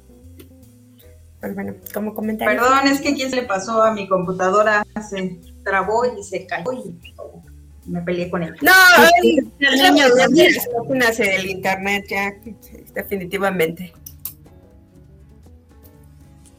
Niño lagartija también sale. ¿Dónde está el niño lagartija? Se lo llevó. No. Se lo llevó el internet, ayuda. ¿Quién va? Bueno, le jalé las patas. ¿Quisiera empezar? Bueno, tal vez yo me animo a cerrar mi participación diciendo que sí me gustó el libro. Por todo lo que ya hemos expuesto y porque me hizo conocer a Salinger, y al hacerlo pues conocí una descripción que me interesa sobre diálogos de niños, ¿no? Y ahí les recomiendo un cuento de él que está en el libro 9 cuentos, que es Aresme con amor y sordidez. Yo lo leí y pues me evocó a Phoebe, ¿no? Cómo él trabaja el personaje niño femenino, me gustó mucho y bueno, voy a seguir buscando e indagando para seguir sugiriendo a quien le interese eso. Bueno, eso. Gracias, Negrita. ¿Quién más quisiera? Gracias a usted. No, en serio. Bueno, ¿quién más quisiera agregar algún comentario final ya como cierre? Yo nada más quisiera... yo, si quieren, algo... adelante. Cuando lo terminé... Ajá. Perdón. Me quedé sorprendida, no sabía que había leído un libro maldito. Y que había recomendado un libro maldito. Sorry. Y cuando lo terminé de leer, la verdad que me quedé con una sensación linda. Siento que sí, que hubo un conflicto que se destrabó para mí. bien, y a nivel como de percepción de aspectos, yo me da una sensación bonita, así que bueno, me sorprendí con este último que contaron, que compartieron, porque realmente sí es dramático, es solitario, doloroso, pero el final tiene una cuestión linda. Así que eso no lo queda el final del libro. Ay, gracias, Blue Rose. De hecho, gracias por la recomendación, porque de otra forma creo que no había leído el libro, obvio tenía estas referencias como Chapman y así, y no me había acercado al libro, y muy probablemente hubiera tardado muchísimo tiempo en hacerlo, y sí, creo que nuevamente también me llevó una sorpresa, de repente fue volver a repensar ese momento de mi vida, y pues sí, es ver al adolescente en conflicto, fue bien interesante porque ahora lo veo diferente, no sé, veo a los chicos que tengo acá, mis vecinos, o los chicos que salen de la escuela de otra forma. De repente ya me pasa por la cabeza, así, si los ves pares dices, pues, ¿qué estará pensando? Esa cara que tiene es porque se siente mal, algo le angustia, no sé. Me hizo ser muy empática con esa etapa, tanto con esa etapa mía, como ver a los chicos de otra forma. Y eso, el desligar, independientemente de la situación en la que estén, digamos, material, pues sí es una etapa muy difícil. Muy difícil. Y bueno, también me gustó mucho, me encantó la manera en la que está escrito, porque en algún momento es casi que te metes a Holden y estás viendo a través de los ojos de Holden. Eso me gustó mucho. De hecho, no se me hizo atropellada la lectura por eso, y pues gracias, porque sí, no hubiera llegado a ese libro tan pronto. Señor esposo de Iba, creo. Venga. Sí, definitivamente coincido contigo totalmente.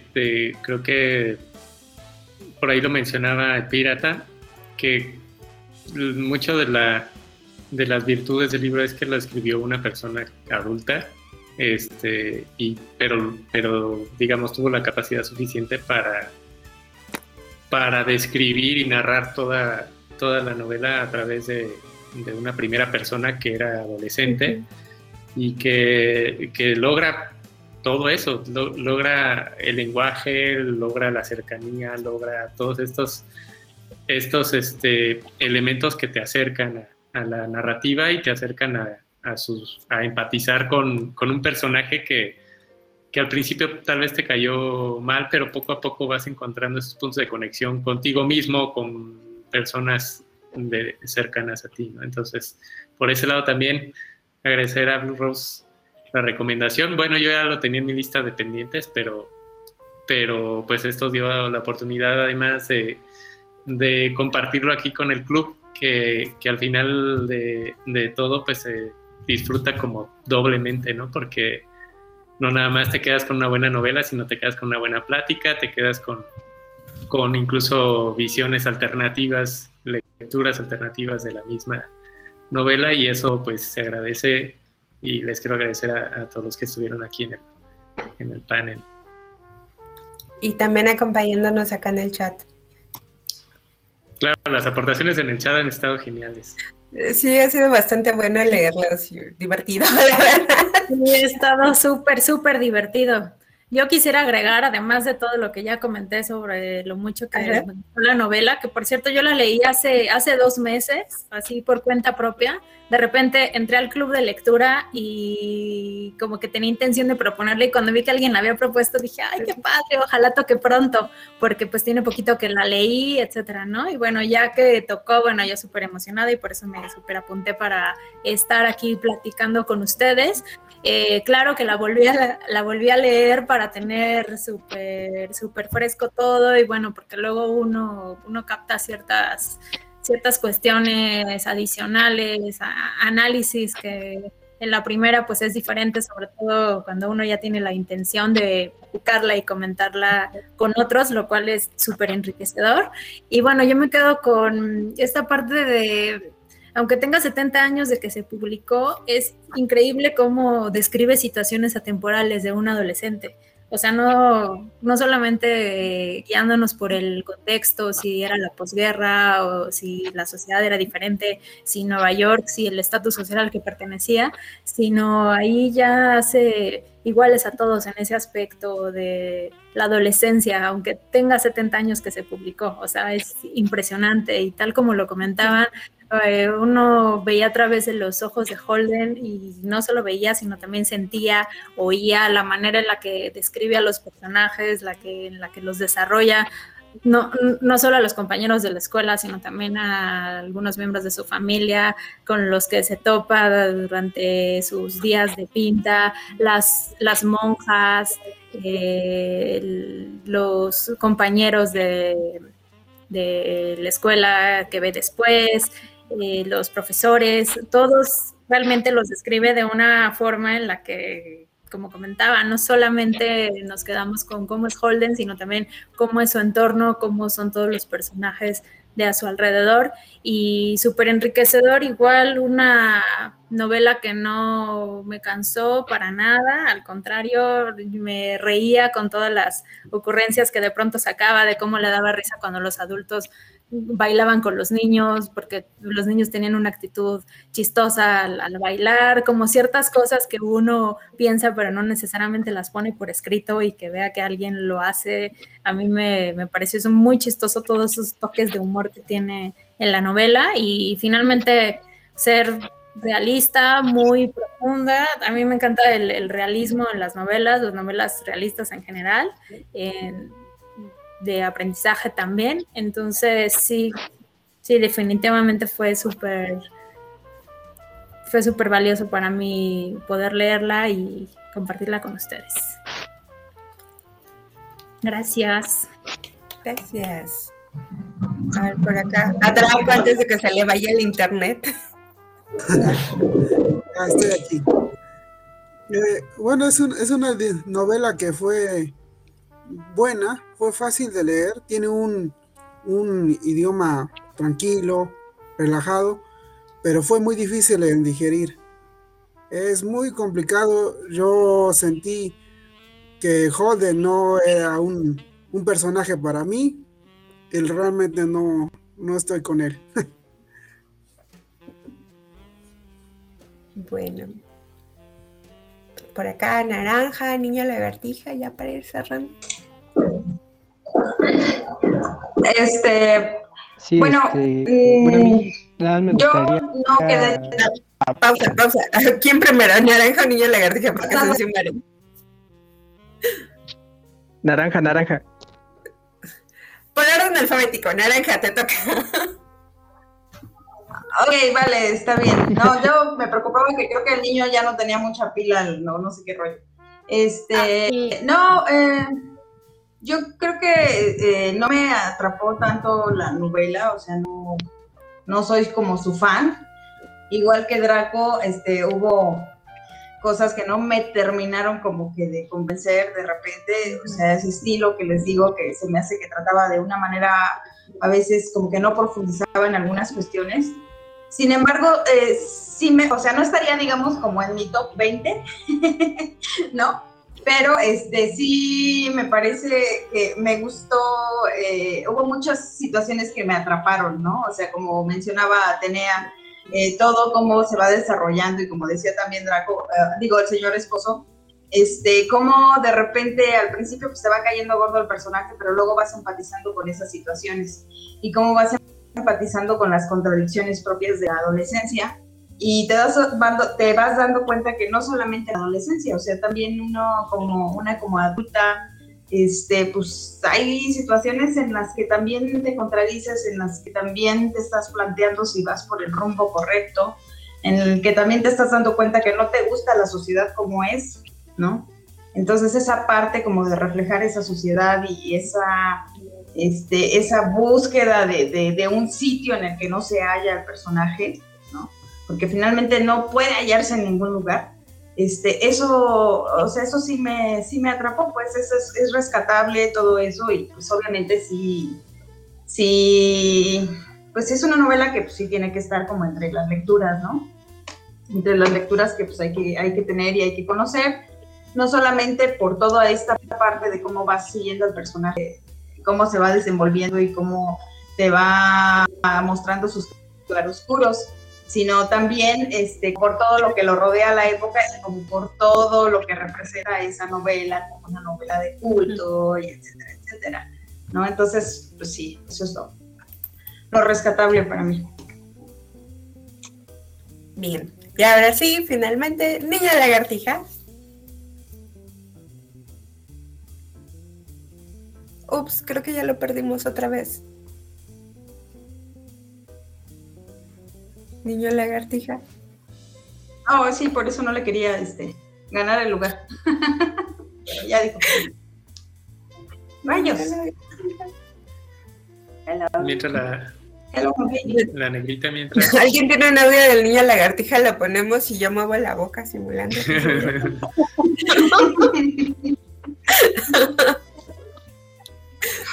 Bueno. Falta la negrita, ¿no? No, yo inicié. Ella inició la ronda.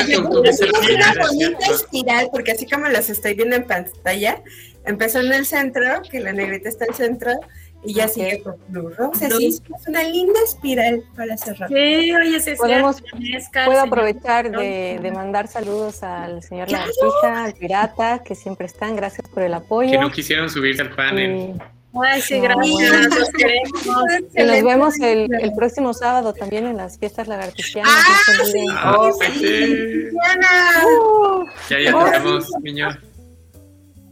Va a ser de pipa y guante. ¿Sí me escucha? Sí. Ya creo que no. Sí, te escuchamos. Sí. Venga. Bueno. Adelante. ¿Sí? Sí, te escuchamos. Sí, te oímos, bueno. Niño. Sí, te escuchamos. Creo que no a nosotros. Creo que él no nos oye. ¿No se escucha? Sí. Bueno. Sí, te escuchamos. ¿No se escucha? Sí.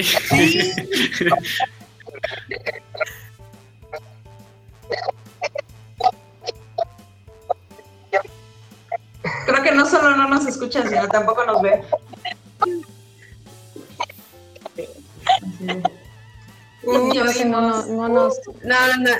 El internet no nos ve. El Niño Lagartija, no es justo. Sí, ahora se puso sus baños el internet. Oh, qué pena. No se ve. Él no nos está viendo. Oh.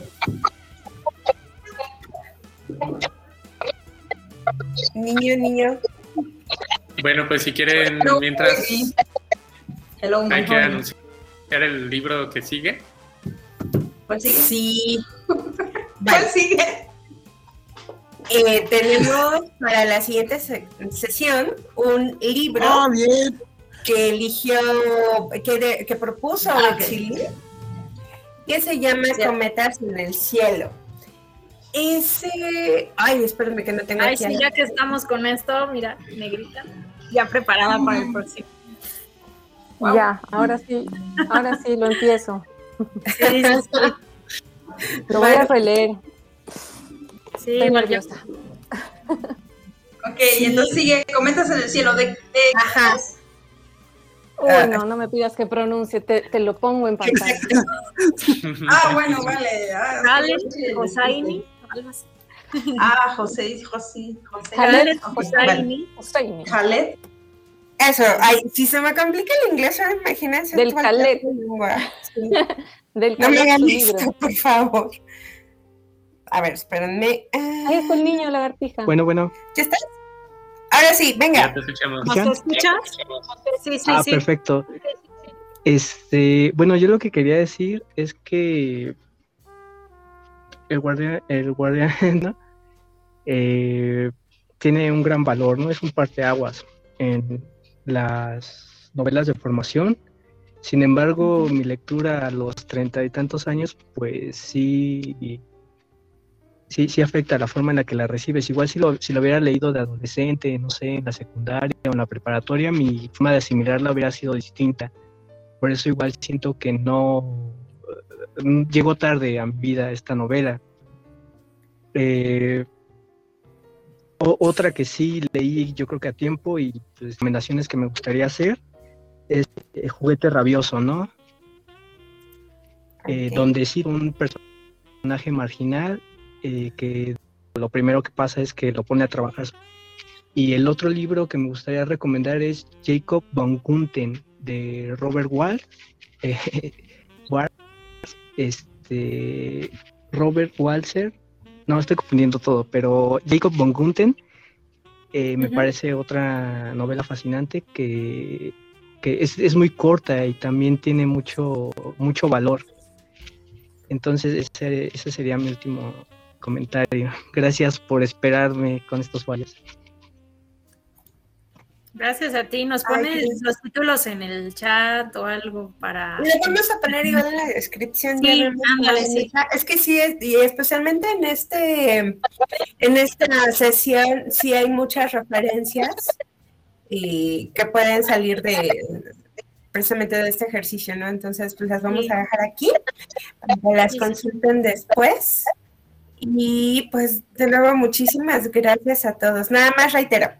Es Cometas en el Cielo, de Khaled Hosseini, y va a ser para el fin de semana del 1 de agosto. De cualquier forma, con unos días de anticipación estaremos avisando en redes de la sesión para que nos acompañen. Si quieren unirse al club de lectura, es abierto, son bienvenidos, contáctanos, porfa.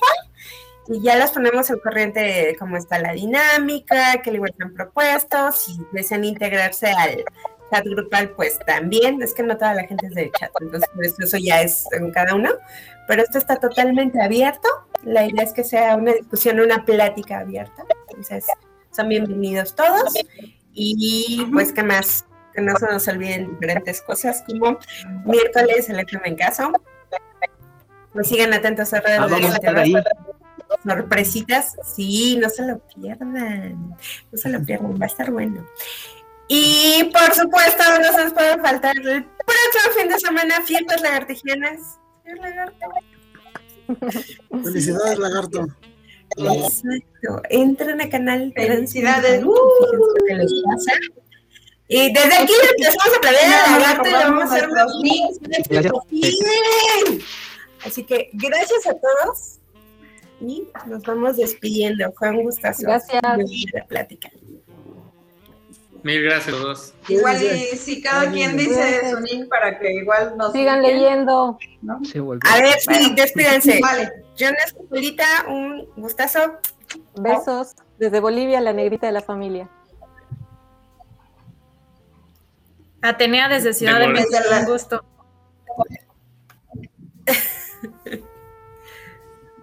La naranja mecánica desde la Ciudad de México, un gusto.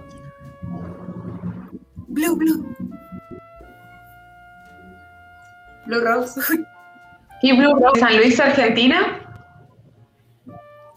La responsable de que hayamos leído este libro. Draco. Bueno, yo soy Draco 37 de Puebla, México. El señor Estoso de Liverpool de Morelia.